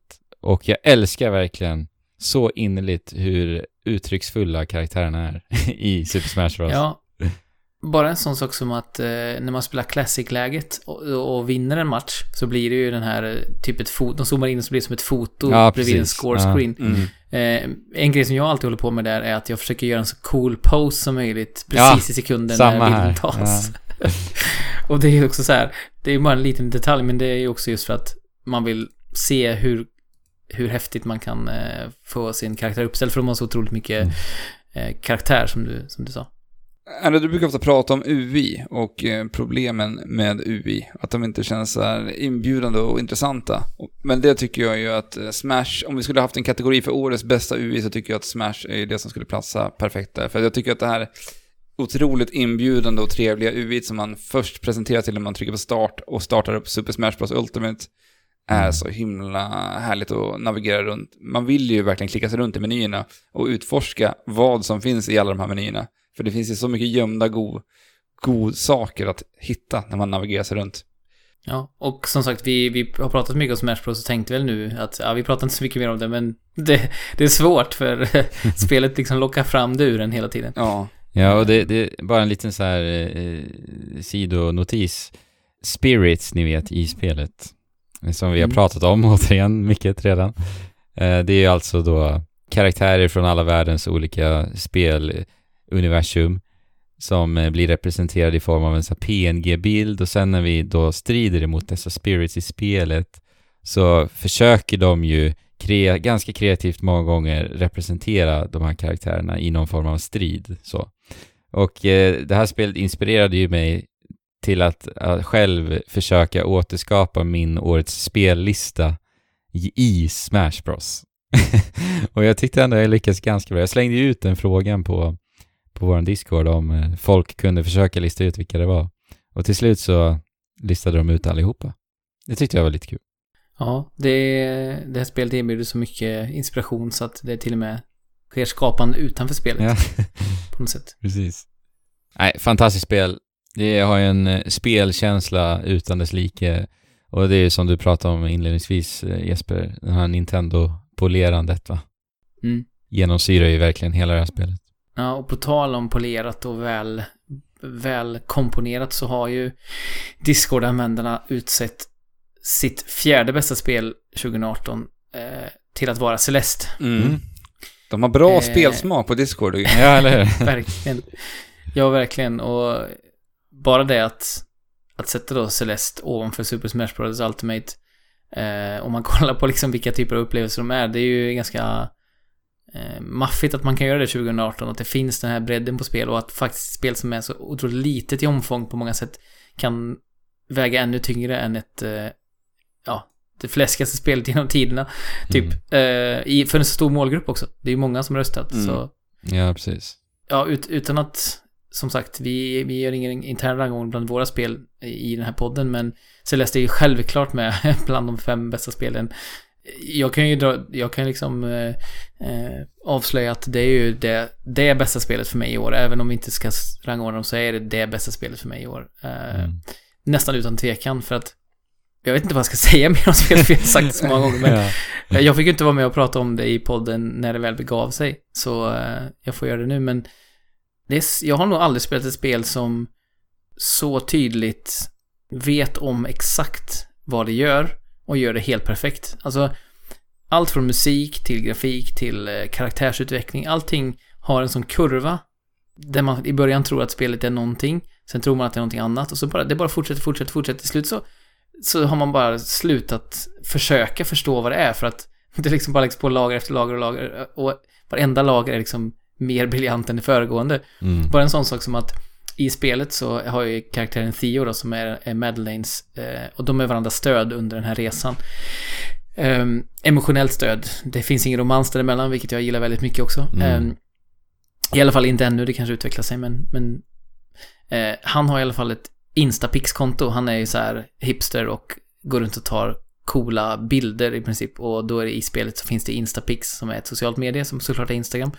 Och det finns ju i spelet, men eh, strax efter jag klarat av spelet så eh, får man också se på Twitter att Theo har liksom startat ett Instagram-konto på Ja. riktigt, så att säga.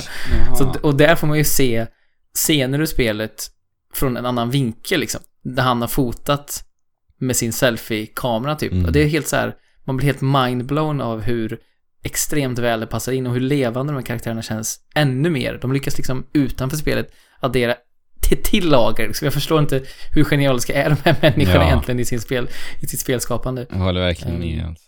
Och bara, det, jag tyckte det var så himla snyggt också att när eh, Matt Makes Games då släppte Towerfall Ascension till Switch så tog de också tillfället i akt att eh, lägga till Madeleine som spelbar karaktär i det spelet. Och då just det här Instagram-kontot från Theo uppdaterade till och med även när hon blev en ny spelbar karaktär i det spelet. Och då skrev han något i stil med att åh, titta min kompis har börjat eh, skjuta med pilbåge nu, vad roligt liksom. Så otroligt meta. ja, Men, och, och man pratar ju liksom om musiken, om estetiken, om, om eh, dialoger och allting. Men vi har nästan inte nämnt gameplay Nej. någonting i, idag, vilket är helt sjukt med tanke på att det är liksom en av de bästa plattformarna inom tiderna också, tycker jag. ja, ja, det är, Ehm, för mig är inte det något snack om, om den saken alltså. Det är nivådesignen och, eh, och mekanikerna med, som du stöter på med så lite i det spelet. För det är ett väldigt fokuserat 2D-plattformsspel. Alltså du har ju en hoppknapp, du har en knapp där du klättrar eh, på väggar och sen så har du en dash-knapp och det är det du har. Men sen är det ju så genialiskt och så smart speldesign och nivådesign att de gör så himla mycket, så himla mycket kreativt, så mycket roligt, så mycket utmanande med det lilla. Det, det jag blir så himla imponerad över med Celeste, det är att vanligtvis i 2D-plattformar så brukar de oftast liksom bli väldigt, väldigt linjära i sin speldesign. Alltså hur du tar dig framåt på levlarna. Men i Celeste, med de här enkla medlen med hopp och med den här dash-funktionen så finns det så otroligt många vägar att ta dig fram. Så många Mm. olika sätt att lösa varje pussel som ändå, varje skärm är ju som ett pussel för dig att ta dig fram, lösa dig, ta dig förbi den här skärmen på ditt bästa sätt. Eller som du nämnde, de här jordgubbarna. Då måste du hitta andra vägar för att ta de här jordgubbarna. Som du kanske vanligtvis inte då skulle göra. Och det, det blir jag så otroligt imponerad över. Det är lite som en hinderbana. Skulle Ja, jag säga. och det är så häftigt att se det i ett 2D-spel för att eh, det hade jag inte väntat mig riktigt. Nej men det är, det är som du säger, det är både ett pussel som man måste klura ut och sen måste man också då, ju längre i det spelet man kommer, desto högre krav ställs det på att man faktiskt kan utföra de här Mm. mekaniska manövrarna också. Så det är, det är två lager även där. Det är inte bara att du måste vara flink med fingrarna utan du måste även titta på skärmen. Hur gör jag ens för att kunna, kunna ta mig vidare? För det, det räcker inte bara att vara mekaniskt duktig utan du måste Mm. också Ja, klura ut. spelet är så otroligt duktigt på att lära upp dig de här mekanikerna också. Alltså att man känner ju den här utvecklingskurvan själv som spelare. Ja. Upplevde jag väldigt tydligt att jag vart bättre på spelet. Oh ja. Mm. Och att det finns gömda tekniker också för de som liksom vill komma åt den skickligheten att, att klara av C-sidorna exempelvis, klara av B-sidorna, kanske till och med intresserar sig för speedrunning. Då finns det liksom mekaniker djupt begravda i spelet redan från start. Och bara det att de har designat spelet, alltså hela, hela spelet, att du kan klara av det på så här många olika sätt. Alltså det är, det är bara geni, genidrag rakt igenom. Det, det, det är bland det bäst designade spel jag har spelat i hela mitt liv. Ja men det är det jag tänker, vi har pratat om det här förut, jag vet inte om det var i podden men vi har ju på allvar sagt att det här är det, det mest perfekta spelet någonsin. Ja. För vad det är. Ja. Eh, vilket är helt otroligt med tanke på som sagt återigen hur liten studion är och hur anspråkslöst det är från Mm. början. Men just att om man kollar på, på andra så här stortitlar som som har drabbat genom åren liksom Zelda, största Zelda-spelen, största Mario-spelen så. De är ju extremt välpolerade. Men det här, det är klart att det är fokuserat också så det är lättare att vara välpolerat i mindre upplevelser. Men det är liksom Det finns nästan ingenting i spelet som inte är putsat till perfektion. Nej. Nej. Jag vet inte vad det skulle vara. Jag, jag hittar ingenting jag kan Nej. kritisera med spelet överhuvudtaget. Jag, jag och Alex har ju haft diskussioner om det här eh, när vi sitter på bussen till skolan också. Vi kan inte hitta det. Det går inte. Nej, alltså när vi pratar om det här spelet så måste jag, alltså om, om ni är intresserade av speldesign så måste jag verkligen, verkligen rekommendera, det finns en, eh, en föreläsning utav han Matt, jag kommer inte ihåg vad han heter efternamn, men eh, som ligger Matt bakom Thompson. Matt Game. Eh, en föreläsning han pratar om just leveldesignen ifrån GDC för förra året tror jag. Mm. Eh, kolla på den om ni tycker att, eh, om ni är intresserade av det, för den in- föreläsningen är superintressant att titta på. Och på plats nummer tre så Mm. har lyssnarna röstat fram God of War. Ett spel som bara en person i den här podcasten faktiskt har spelat om. Ja, tyvärr Ja, inte Fa- Fabian. Fabian. Har inte Fabian? Ja, precis. Jo, jo men jag tänker Ja, i, eh, nu ja. i den här eh, settingen. Ja, Ja, precis. det stämmer. Det här är ett spel eh, som vi också såklart måste nämna när vi ska summera spelåret 2018. Så att det är ett av våra spel också. Titta, lyssnarna. De hänger med oss här fortfarande. Jag fortsätter ha bra spelsmak. De fortsätter ha bra spelslag. Det kanske fallerar snart, vi får se. Eh, Men God of War är alltså Sony Santa Monicas eh, påkostade, grandiosa, storslagna action-äventyrsspel. Och nu när vi pratar om Celeste så pratar vi om det här liksom fokuset som det spelet har. Eh, Och de gör så mycket med, med just att ha det här fokuset. Och det är någonting som jag tycker är så häftigt och imponerande också med just God of War för att de har ju hittat ett väldigt, väldigt stort fokus i det här coola, coola, eh, råhäftiga vapnet som är alltså Kratos Leviathan Axe. Också att de har bytt ut hans liksom trademark-vapen till det här nya som verkligen blir centralt i hela spelet. Det är ju häftigt också att de tar det steget. Ja, verkligen. Jag är helt för det och, de, och att de lyckas så här bra som de gör. Det, är- det är ju fantastiskt. För att det, det som är så häftigt att alltså hela spelet i stort sett cirkulerar ju kring den här yxan och då pratar jag alltså om spelmekanik, det är strider, alltså då pussellösning och med det alltså hur du navigerar dig omkring i spelvärlden också då. Det märks så tydligt att eh, Sony Santa Monica har verkligen suttit och itererat idéer på idéer om hur de ska använda sig utav den här yxan. Och det här är ju verkligen en filosofi som jag ställer mig bakom alla dagar i veckan. Att har du ett fokus runt en bra grundidé så kan du göra så mycket med så lite. Bara du har lite, det- lite smarta huvuden som ni smäller ihop er med liksom. Och det är också en stor anledning till varför många av Nintendo-spelen Ja, eh, känns så genialiska och så eh, fokuserade är just för att de ofta utgår ifrån de hittar en grundmekanik, framförallt i Mario, som de tycker är kul. Som till exempel Cappy då i, i, det, i, i Odyssey. Och sen bara, Precis. som du säger, bygger de på det allt eftersom med idéer som funkar och är roliga och, och häftiga. Mm. Och jag tycker det, det är så kul att se det från den här typen av AAA-spel också.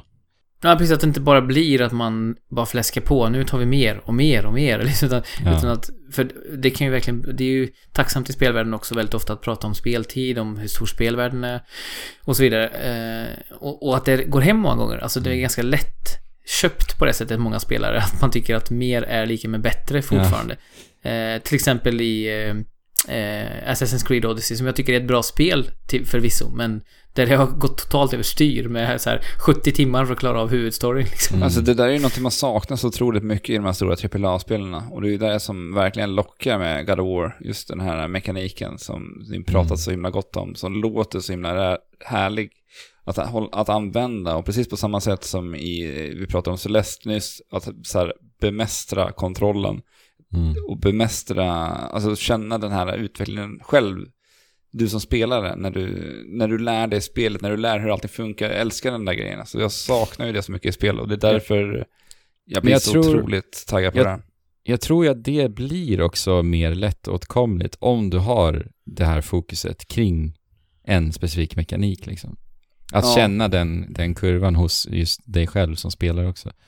För att Mm. om man, om man ska fläska på med, med liksom färdighetsträd och du, mekaniker ändras till höger och vänster hela tiden, då, då blir det ju som att då måste du ju anpassa dig hela tiden också ut efter nya förmågor. Ja. Alltså det, det är ju ett sätt som kan funka också förstås, men jag som sagt Men, eh, tycker om den här typen av filosofi, filosofi mer. Två saker som lockar mig med God of War som jag som sagt inte spelat eh, är ju dels graf, grafiken för det ser ju fantastiskt vackert ut och mycket vintermiljöer som jag tycker om också. Mm. Och sen är det ju den här far och son-historien som verkar vara oväntat engagerande och välskriven också. Hur deras relation utvecklar sig över tid. Ja, det är ju fantastiskt. Eh, Jag tyckte den var jätte, jättebra verkligen. Och, och jag, jag, när jag tänker på God of War, jag kan ju verkligen känna och minnas den här närvarokänslan som jag, som jag hade i det spelet. Alltså jag var verkligen totalt, totalt uppslukad utav världsbyggandet, utav de här storslagna vyerna som du nämner Jesper, som det här spelet innehar liksom. Och, och alla spännande vändningar som berättandet tog hela tiden. Och eh, inte minst eh, Mirmir, en fantastisk eh, sidokaraktär eh, med hans eh, sagostunder som han hade i båten eh, när vi rodde omkring i, i Midgård. Det är någonting som jag tänker på mycket med det där spelet som var så härligt alltså. Nej, men eh, helt otroligt spel. Just striderna också var ju någonting som jag tyckte var helt och hållet fenomenala och då återgår vi till yxan. Alltså yxan är ju en stor del till, till varför de är så pass bra också. Och bara det här att vi kan kasta iväg yxan och sen så kan vi kalla tillbaka den manuellt genom ett knapptryck. Och hur det också öppnade upp för att så här strategiskt kalla tillbaka yxan vid ett optimalt tillfälle. Och sen att du då också slåss med knytnävarna när yxan är iväg istället då. Det är också någonting som bara är helt och hållet genialiskt. Och det där är en sån idé som har kommit fram när de bara har itererat med den här yxan. Det är jag helt övertygad om. Och att, att eh, när du slår med knytnävarna också ger vissa fördelar till fiender i vissa specifika tillfällen. Alltså det, oh, det är så mycket nyanser i striderna och att det är så metodiskt och du måste avväga attacker och när saker och ting kommer vara mest effektivt. Så, ah, timing element, det är så mycket bra. Ja, det får man ju verkligen säga om nästa spel på Discord-listan också. Timing är A och O. Eh, det är deliberate på ett sätt fast att det är ett 2D-spel. Det är ju ett Dark Souls i, i 2D i mångt och mycket. Som vi har pratat om tidigare i, Ja. i det här avsnittet också. För på andra plats på Discordens Game of the Year-lista är ju Hollow Knight. Eh, maffigt. Återigen att ett, eh, ett spel eh, med... Eh, ett indiespel liksom, kan hamna näst högst på vår Game of the Year-lista från Discordens sida och hör och häpna, det återfinns också på vår topp 5-lista. Ja. Ja. Eh, eller vad man nu ska kalla vår lista, utan inbördes ordning. Det, det vart ju lite diskussion kring det här spelet på vår Discord-kanal. Just eh, att det här var ett spel som släpptes förra året. Men vi, vi sa ju som Andrew berättade tidigare att vi spelar det här första gången i år och många av våra Discord-vänner gjorde det också. Så att det ska Ja. ju såklart få vara med på våran, eh, våran årspel, här, även här. Ja, och det här är också ett, ett tillfälle då det här spelet har fått mycket mer uppmärksamhet i någon slags zeitgeist när det släpptes på konsol Mm. än, än det gjordes på PC. I alla fall det är min känsla så. ja, men att jag det håller nu med. liksom det släpps på riktigt på något sätt. Mm.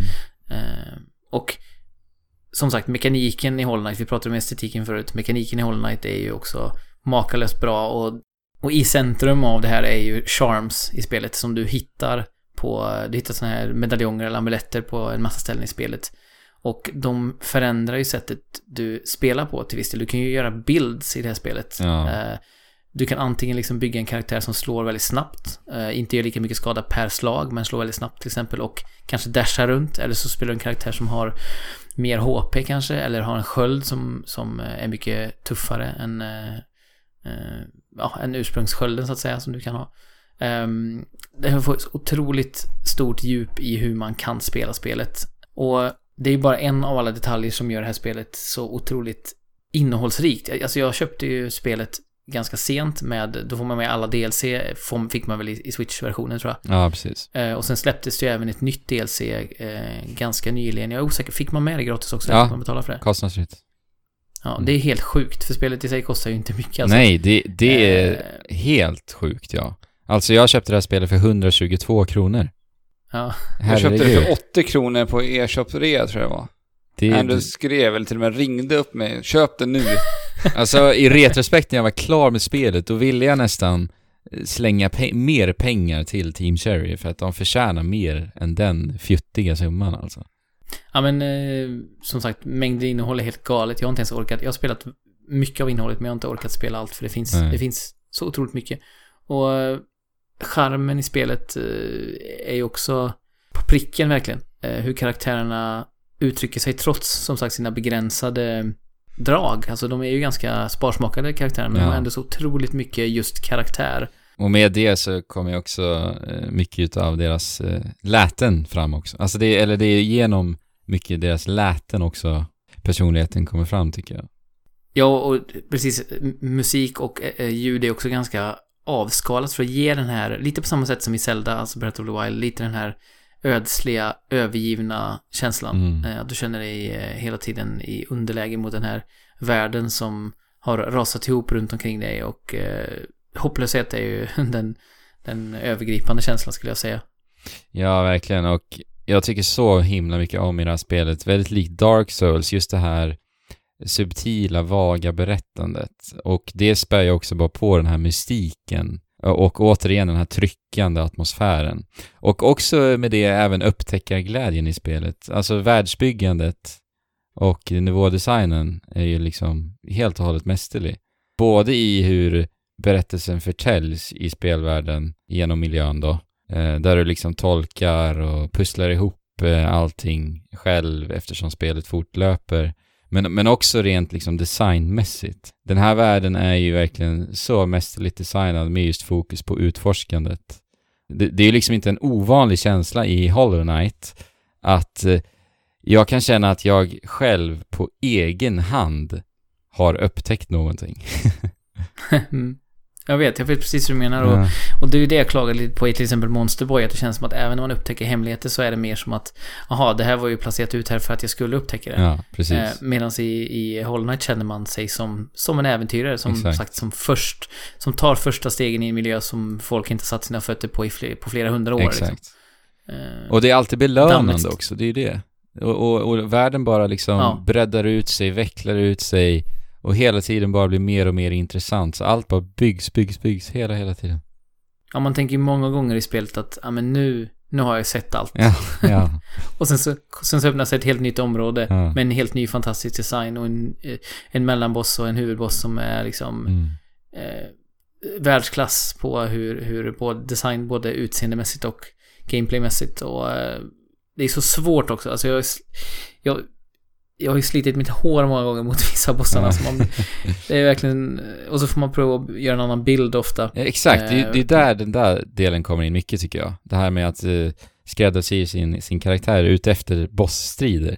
Jag, jag minns det så väl hur mycket jag tyckte om det, att, att liksom gå tillbaka till sin bänk och bara titta och ändra i sina egenskaper med, med de här amuletterna. Sen tillbaka igen och prova på att liksom komma upp med flera olika typer av strategier för att till slut eh, lyckas liksom. Jag tyckte det var... Men, men är det liksom designat på det sättet att du ska göra det? Att du ska förändra dina förmågor hit och dit för att kunna ta dig an vissa bossar? Eller kan du liksom spela med din favoritsetup genom hela spelet?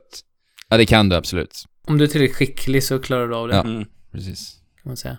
Eh, Men eh, just det som du sa ändå, jag har fått lite kritik med att, att kartorna inte är... Att du måste hitta kartografen för att kunna då få kartan och han finns ju någonstans gömd rela- relativt tidigt på det nya området oftast men ändå inte uppenbart. Mm.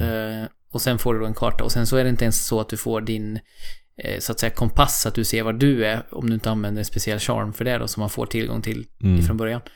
Men det, för mig är det tvärtom. För mig ökar ju Ja, det bara känslan av herregud. att du beger dig ner i ett mörker och du vet inte vad som väntar runt nästa krök och du är hela tiden på helspänn efter Mm. vad, vad händer härnäst. Och det som händer härnäst är nästan alltid grafiskt och spel, eh, spelmekaniskt eh, makalöst bra Ja. runt varje hörn. Nej, det, alltså jag, jag tycker att det här är eh, världens bästa Metroidvania-spel. Så, så bra är det för mig. Mm. Det är Hollow Knight man ska överträffa om man ska upp på den där tronen. För mig är det det, ja. Och på tronen, på tal om det, hittar vi i Discord-chatten årets spel 2018 hörni. Mm. För Spännande. Discord-chatten. Mm. Jag tror att vakna lyssnare kanske kan ha klurat ut vad det är. ja. ja. det är en värld full av liv, som de skulle sagt i Lejonkungen. Ja. Eh, Och dödande också för den delen av det här livet. Det vill säga Monster Hunter World vinner priset för Discordens eh, Game of the Year 2018. Grattis Capcom, får man säga. Det har ju sålt som smör också, så det är inte bara våra Discord-användare som älskar det här spelet. Mm. Capcoms mest sålda spel Ja, någonsin. precis. Och eh, det är inte bara Capcom och våra Discord-lyssnare som är lyckliga över det här spelet, utan vi har också med det på våra fem bästa spel här. Oj, oj, oj. Det här är ju osannolikt alltså. Ja, det vill säga vår lista eh, innehåller exakt samma spel eh, som eh, vår Discord-lyssnares lista gör. Ja. Vilket är lite kul. Ja, det är Det har jätteroligt. varit väldigt roligt faktiskt. Oväntat ändå att det skulle bli exakt samma spel på Ja. våra listor. Faktiskt. För då har vi ju ändå spel som Spider-Man, Red Dead Redemption och eh, Dead Cells som eh, lätt skulle kunna tas in på en sån här lista. Ja, jag tänkte det, för när vi gjorde listorna för några veckor sedan inför M3, M3 sammanställning av årets spel, då hade vi ju flera stycken av oss Dead Cells på listorna, men de hade ju liksom, listorna förändras ju hela tiden, lite från dag till dag, och lite från humör, vad vill vi ha med? Fem spel att välja ut, det är ganska svårt. Mm. Smash har väl på något sätt knuffat ut eh, Dead Cells lite grann, eller Hollow Knight om man ska se, om man ska, eh, nu är det inte så vi jobbar, men om man ska se två spel som är lite lika varandra i alla fall. Mm. Men, eh, ja, jag tycker ju Dead Cells förtjänar ju att vara, vara med på en topp 5-lista för mig personligen. Jag tror vi hade med Dead Cells i våran Goti förra året faktiskt. Ja, det hade vi. Mm. Då i Early Access bara. Men som sagt, inte, inte Dead Cells, inte Spider-Man, inget, inget av de här spelen, utan det är Monster Hunter World Ja. som, eh, som eh, är med på vår, vårt sista spel på vår Goti-lista. Inte jätteoväntat för er lyssnare som har varit med ett tag nu kanske. Vi eh, drog igång, eh, i början på året så drog vi igång den här lilla podcasten som heter Monsterpepp som då började som en, som en poddserie där vi hypade upp det här spelet och körde, vad var det, fem avsnitt någonting sånt? Ja. Och eh, bjöd in gäster som är intresserade av Monster Hunter och började liksom peppa upp och prata Monster Hunter, Monster Hunter-berättelser, vad deras favoritspel, favoritmonster och så vidare. Och eh, laddade upp tillsammans med lyssnarna. Och det var ju superkul. Priser Och det jag hade också vi faktiskt jobbade... Ja, jag jobbade ju med det här spelet från andra änden Mm. då. Ja. Jag jobbade ju för MI5 som hade, eh, hjäl- hjälpte då eh, till med PRen för spelet i Norden. Mm. Eh, så att jag satt ju på andra sidan och sa, ja men nu kommer Trekraften-killarna göra en eh, podcast om, specifikt om Monster Hunter. Så att eh, jag såg ju hela det skeendet från andra sidan, men också från samma sida för vi spelade ihop Mm. också. Det gjorde vi. Även om jag måste säga att jag har spelat alldeles för lite Monster Hunter World mot vad jag hade velat. Så att, eh, jag vet inte, när Iceborne kommer nästa år så kanske jag får Exakt, hoppa in igen. då jäklar alltså. Det, jag, jag ville bara nämna det. Iceborne, det är ju en eh, massiv expansion som kommer till Monster Hunter World nästa år, nästa höst.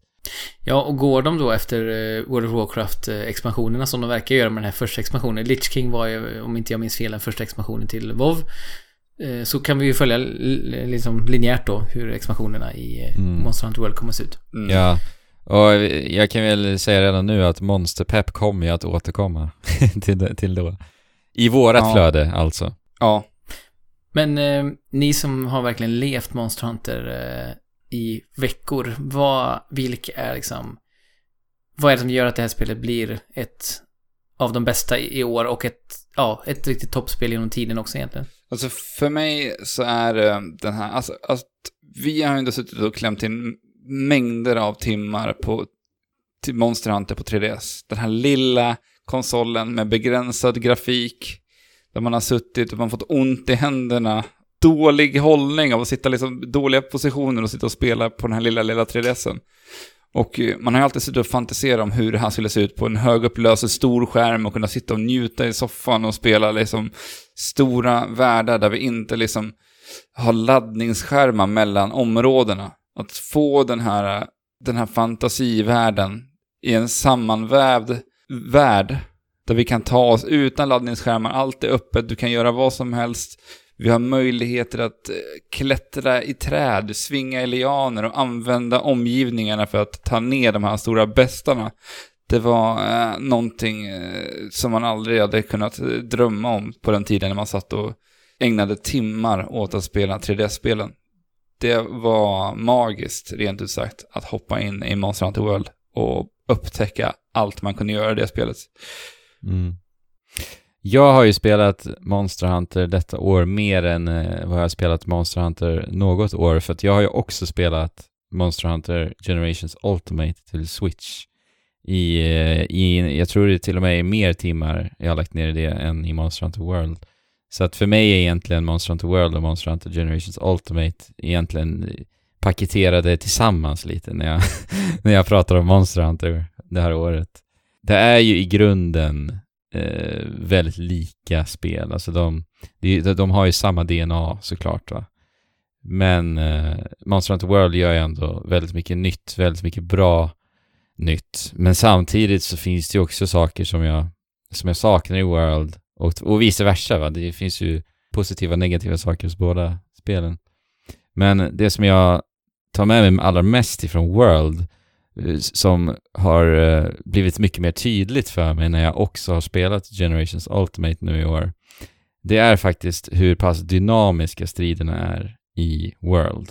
Alltså just det här som du säger Alex, att, att vi kan använda oss utav miljöerna väldigt, eh, på ett väldigt så här improviserat vis i striderna i Monster Hunter World just.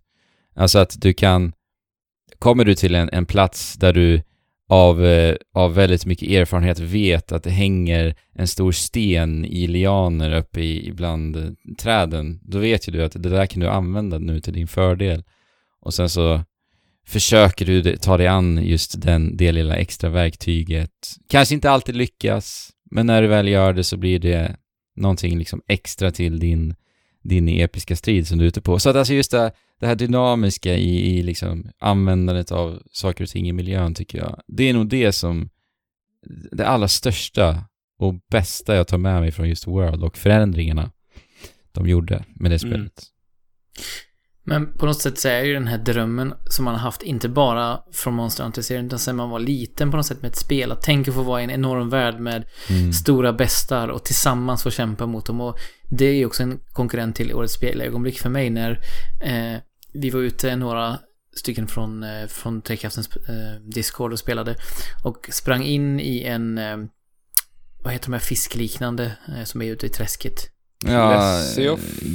Giratodos, eller vad den heter nu. Ja, exakt. Och eh, eh, vi strider mot den.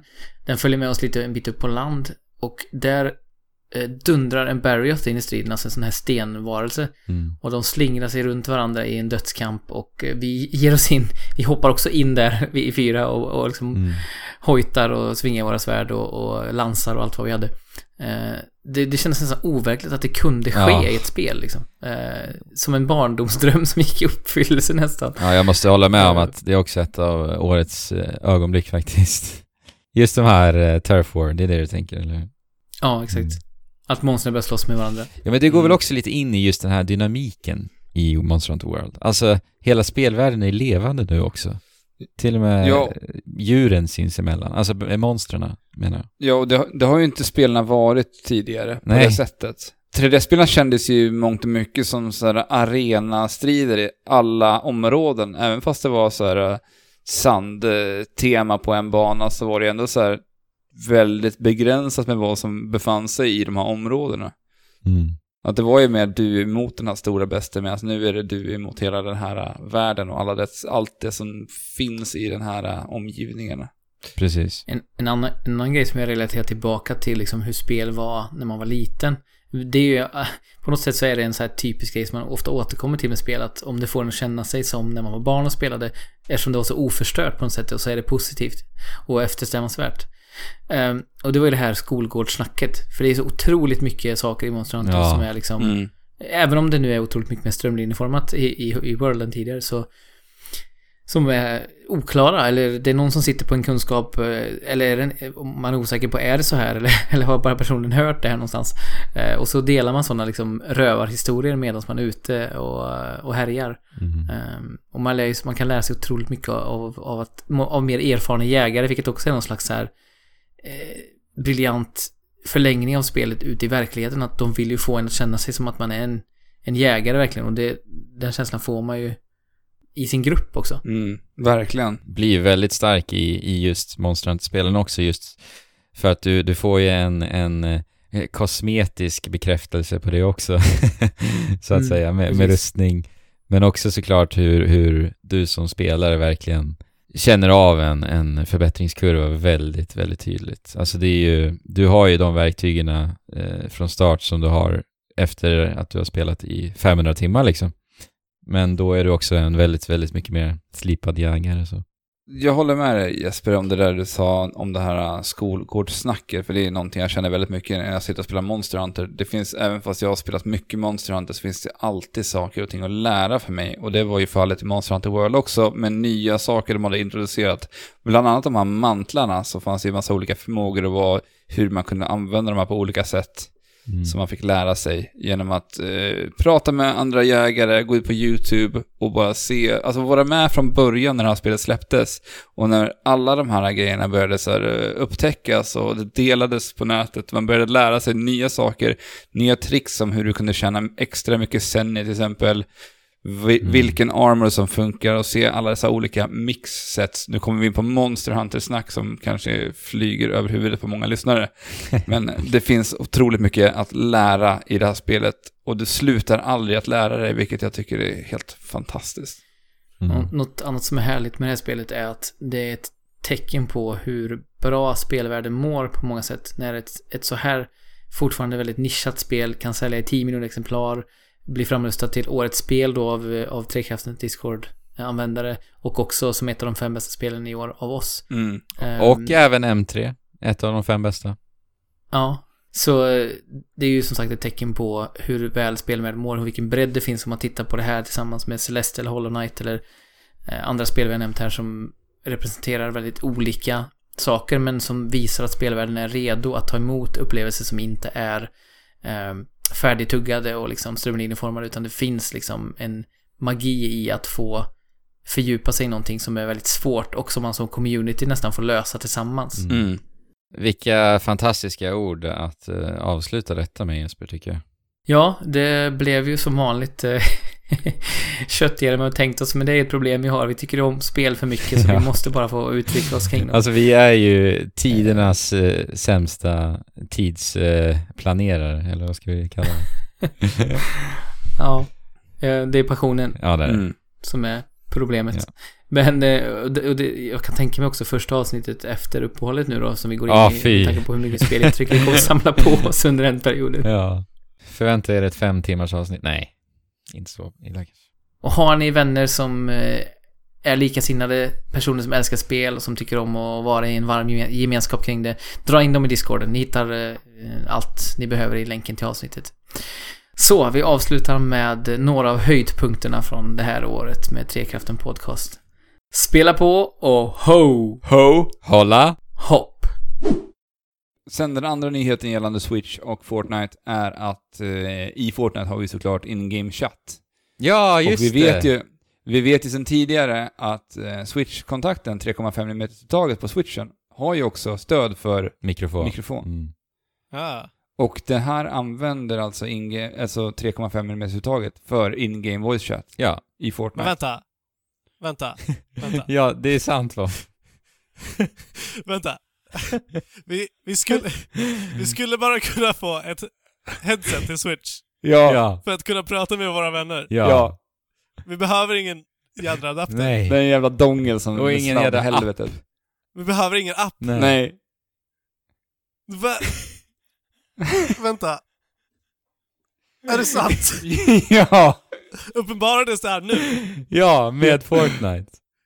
Nej! Men det har ju varit utannonserat skitlänge att de har en mikrofon på den där kontakten. Ja. Men de här är den enda som har använt det.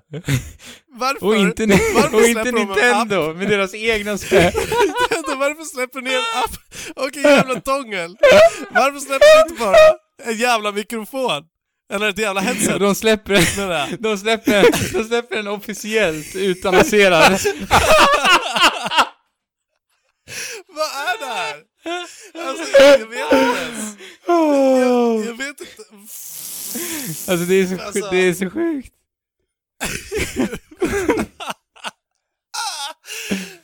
Vad? Alltså, Ja. alltså, Det är så jävla dumt. de, de, de, de tar sig mödan. Alltså det går att beskriva det här med ett ord. Nintendo. Nej men alltså det, det är bortom Nintendo. ja, det är... Ja. Alltså, ah, det, det är dumt på så många nivåer. Ja. Och på så många sätt. Och, Ja, det är det att, och att Epic Games bara... Ja, ja, Ja. vadå? Ja, hur ska vi göra nu då? Nej men, vi använder... Vi använder det uttaget som redan finns. Ja.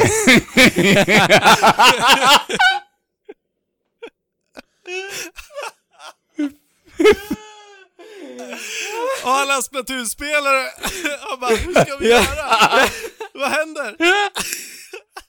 Vi har spelat Splatoon i ett år! Genom en jävla app. Oh. Åh. Åh, vi måste röra oss vidare.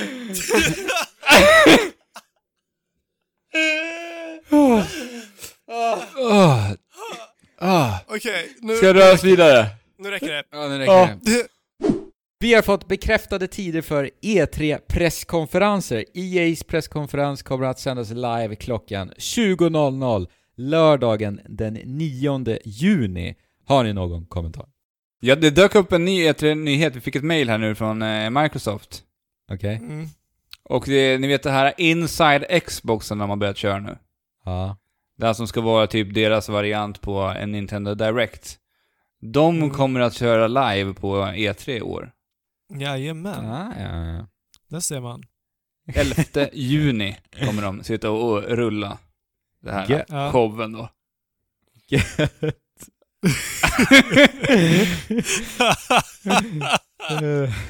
Ja, oh my. eh, Är du taggad? nej. Alltså jag vet ju inte vad de visar. Det kanske blir en riktig jävla show. Vad gör vi? Vad gör vi hörni? Eh, vi fyller ut det här med jävla trötta E3-nyheter. Tider för presskonferenser. oh, oh, inside Xbox. Du, du, det är podcast. Tror du, tror du det är någon som sitter Det här är värdefull information. Ja. Jag, jag har en bekännelse Mm. ifrån en spelsession i helgen tillsammans med Andrew. Okej. Jag gjorde någonting som jag, som har dragits lite med mig de här dagarna. Okej. Okej. Jag och Andrew hoppade alltså in i ett, en spelsession med en eh, pojke, kan ha varit typ 13-14 år gammal. Just det. Okej. jag, har så, jag har haft så fruktansvärt dåligt samvete över det här alltså. Okej. Alltså vi hoppar på, vi vill åka ett stort skepp. Och det var då jag lärde mig hur det här funkar med hur man väljer de här skeppen. För att man slumpas alltid in i, en, eh, i ett crew om man, om man inte är ett fullt lag. Just det. Okej. Så att vi börjar på det här skeppet med den här ensamma seglaren. Mm. Mhm. Och eh, han hade ju hittat några skatter. Aha. Och jag, jag och Andrew kommer till det här skeppet. Och jag tänkte såhär, men vi slänger in han i den här eh, buren. För Aha. att eh, man kan ju kasta in den där i buren. Ja, ja. på skäcket. Om, om, om man har majoritets... Ja, precis. Det hade vi, för vi var ju två, i, Ja. Andrew och jag emot honom då. Mm. Ah, Och vi stänger in honom i den här buren. nej! Och grejen var att han var ju en vänlig pirat. Han bara såhär, Nej. Oh guys, I can help you, follow me guys. Ja. Nej! Så vi stänger in honom i den här buren och ställer oss och dansar framför honom. Och han bara. Let me out, guys. Let me out. I can help you. Och han pratar ju alltså med röstchatten då. Ah, Ja. Och jag och Andrew försöker ju ivrigt få igång den här röstchatten att funka, för våran in-game voice-chatt funkar inte. Nej. Okej. Och sen börjar Andrew skriva med honom. Ja. Och Aha. försöker, han ska berätta hur vi ska liksom släppa ut dem. Men vi, För vi, fa- vi kunde inte släppa ut honom, för vi fick ju dåligt samvete och insåg nej men okej Ja. vi släpper det här ut var honom. dumt gjort av oss. Ja. Det här var Aha. riktigt, riktigt dumt. Och vi skämdes ju. Men den var, Ja. den var utgrå, alltså grå, grå text. Där det stod att, att man då kunde släppa ut honom. Så vi kunde, ja, så vi kunde inte göra det. Och då skrev jag det i panik bara, men herregud, det här funkar inte grabben. Och i den här stunden så hör vi också kanonkulor komma Ja. emot oss. Okej. Och det vi istället gör, alltså jag bara såhär, okej vad fan gör jag nu? Det går inte att släppa ut den här lilla stackaren. Men jag sänker skeppet. Så jag börjar ställa mig och varför skjuter. sänkte du skeppet för? jag vet inte. Jag tänkte att det, det är bättre att bara få det här, Överslagshandling. bara Du få bara... det här överstökat. Sänk skeppet nu så han kommer ut. Och då var det du som sänkte skeppet? Nej, de sköt ju kulor mot oss också. Och jag Ja. tänkte bara att jag hjälper till och sänker det här snabbare. Jaha. Jag visste inte ens att du gjorde det. Jag stod där nere och sköt. Jaha. Och sen hör man den här, här pojken som blir så jävla besviken. Nej! Och det var ju faktiskt väldigt hemskt att se han vara fastlåst i buren. Man ser Ja, och hur, hur, vattenytan bara ökar. Och drunknar där nere. Oh my god! Nej, det var så jäkla elakt gjort. Och Alltså. sen lämnar... Ja! Och så, lämnar... Du är en jävla mobbare Alex! Vad är det här för sida som jag ser av dig? Ja. En liten, en liten 13-årig pojke vill bara ut på äventyr. Och hitta skatter och hitta nya kompisar. Ja. Det första som händer är att någon bara tar kniven, sätter den djupt in i ryggen. Han, han är inte densamma, han är inte densamma efter det här. Det Nej, här jag troligen. Han, Han kom, kommer aldrig lita på någon längre. han kommer förmodligen inte vara lika snäll igen. Nej. För han var ju Nej. snäll. Så att alltså, anar du hur mycket du har bidragit till toxiciteten på Ja, eller internet? Ja. Det är ju det som känns jobbigt. Jag förstår Jag det. tyckte det var starkt av dig att du gick ut med det här. Ja. Ja, men, Mm. okej. Men jag är ju Ja. delvis delaktig också, så jag ska inte säga så mycket. Ändå trycker jag Men- på att lägga istället Exakt. buren också. Ja, men precis. Men det var din idé Alex, faktiskt. ja. Det var det.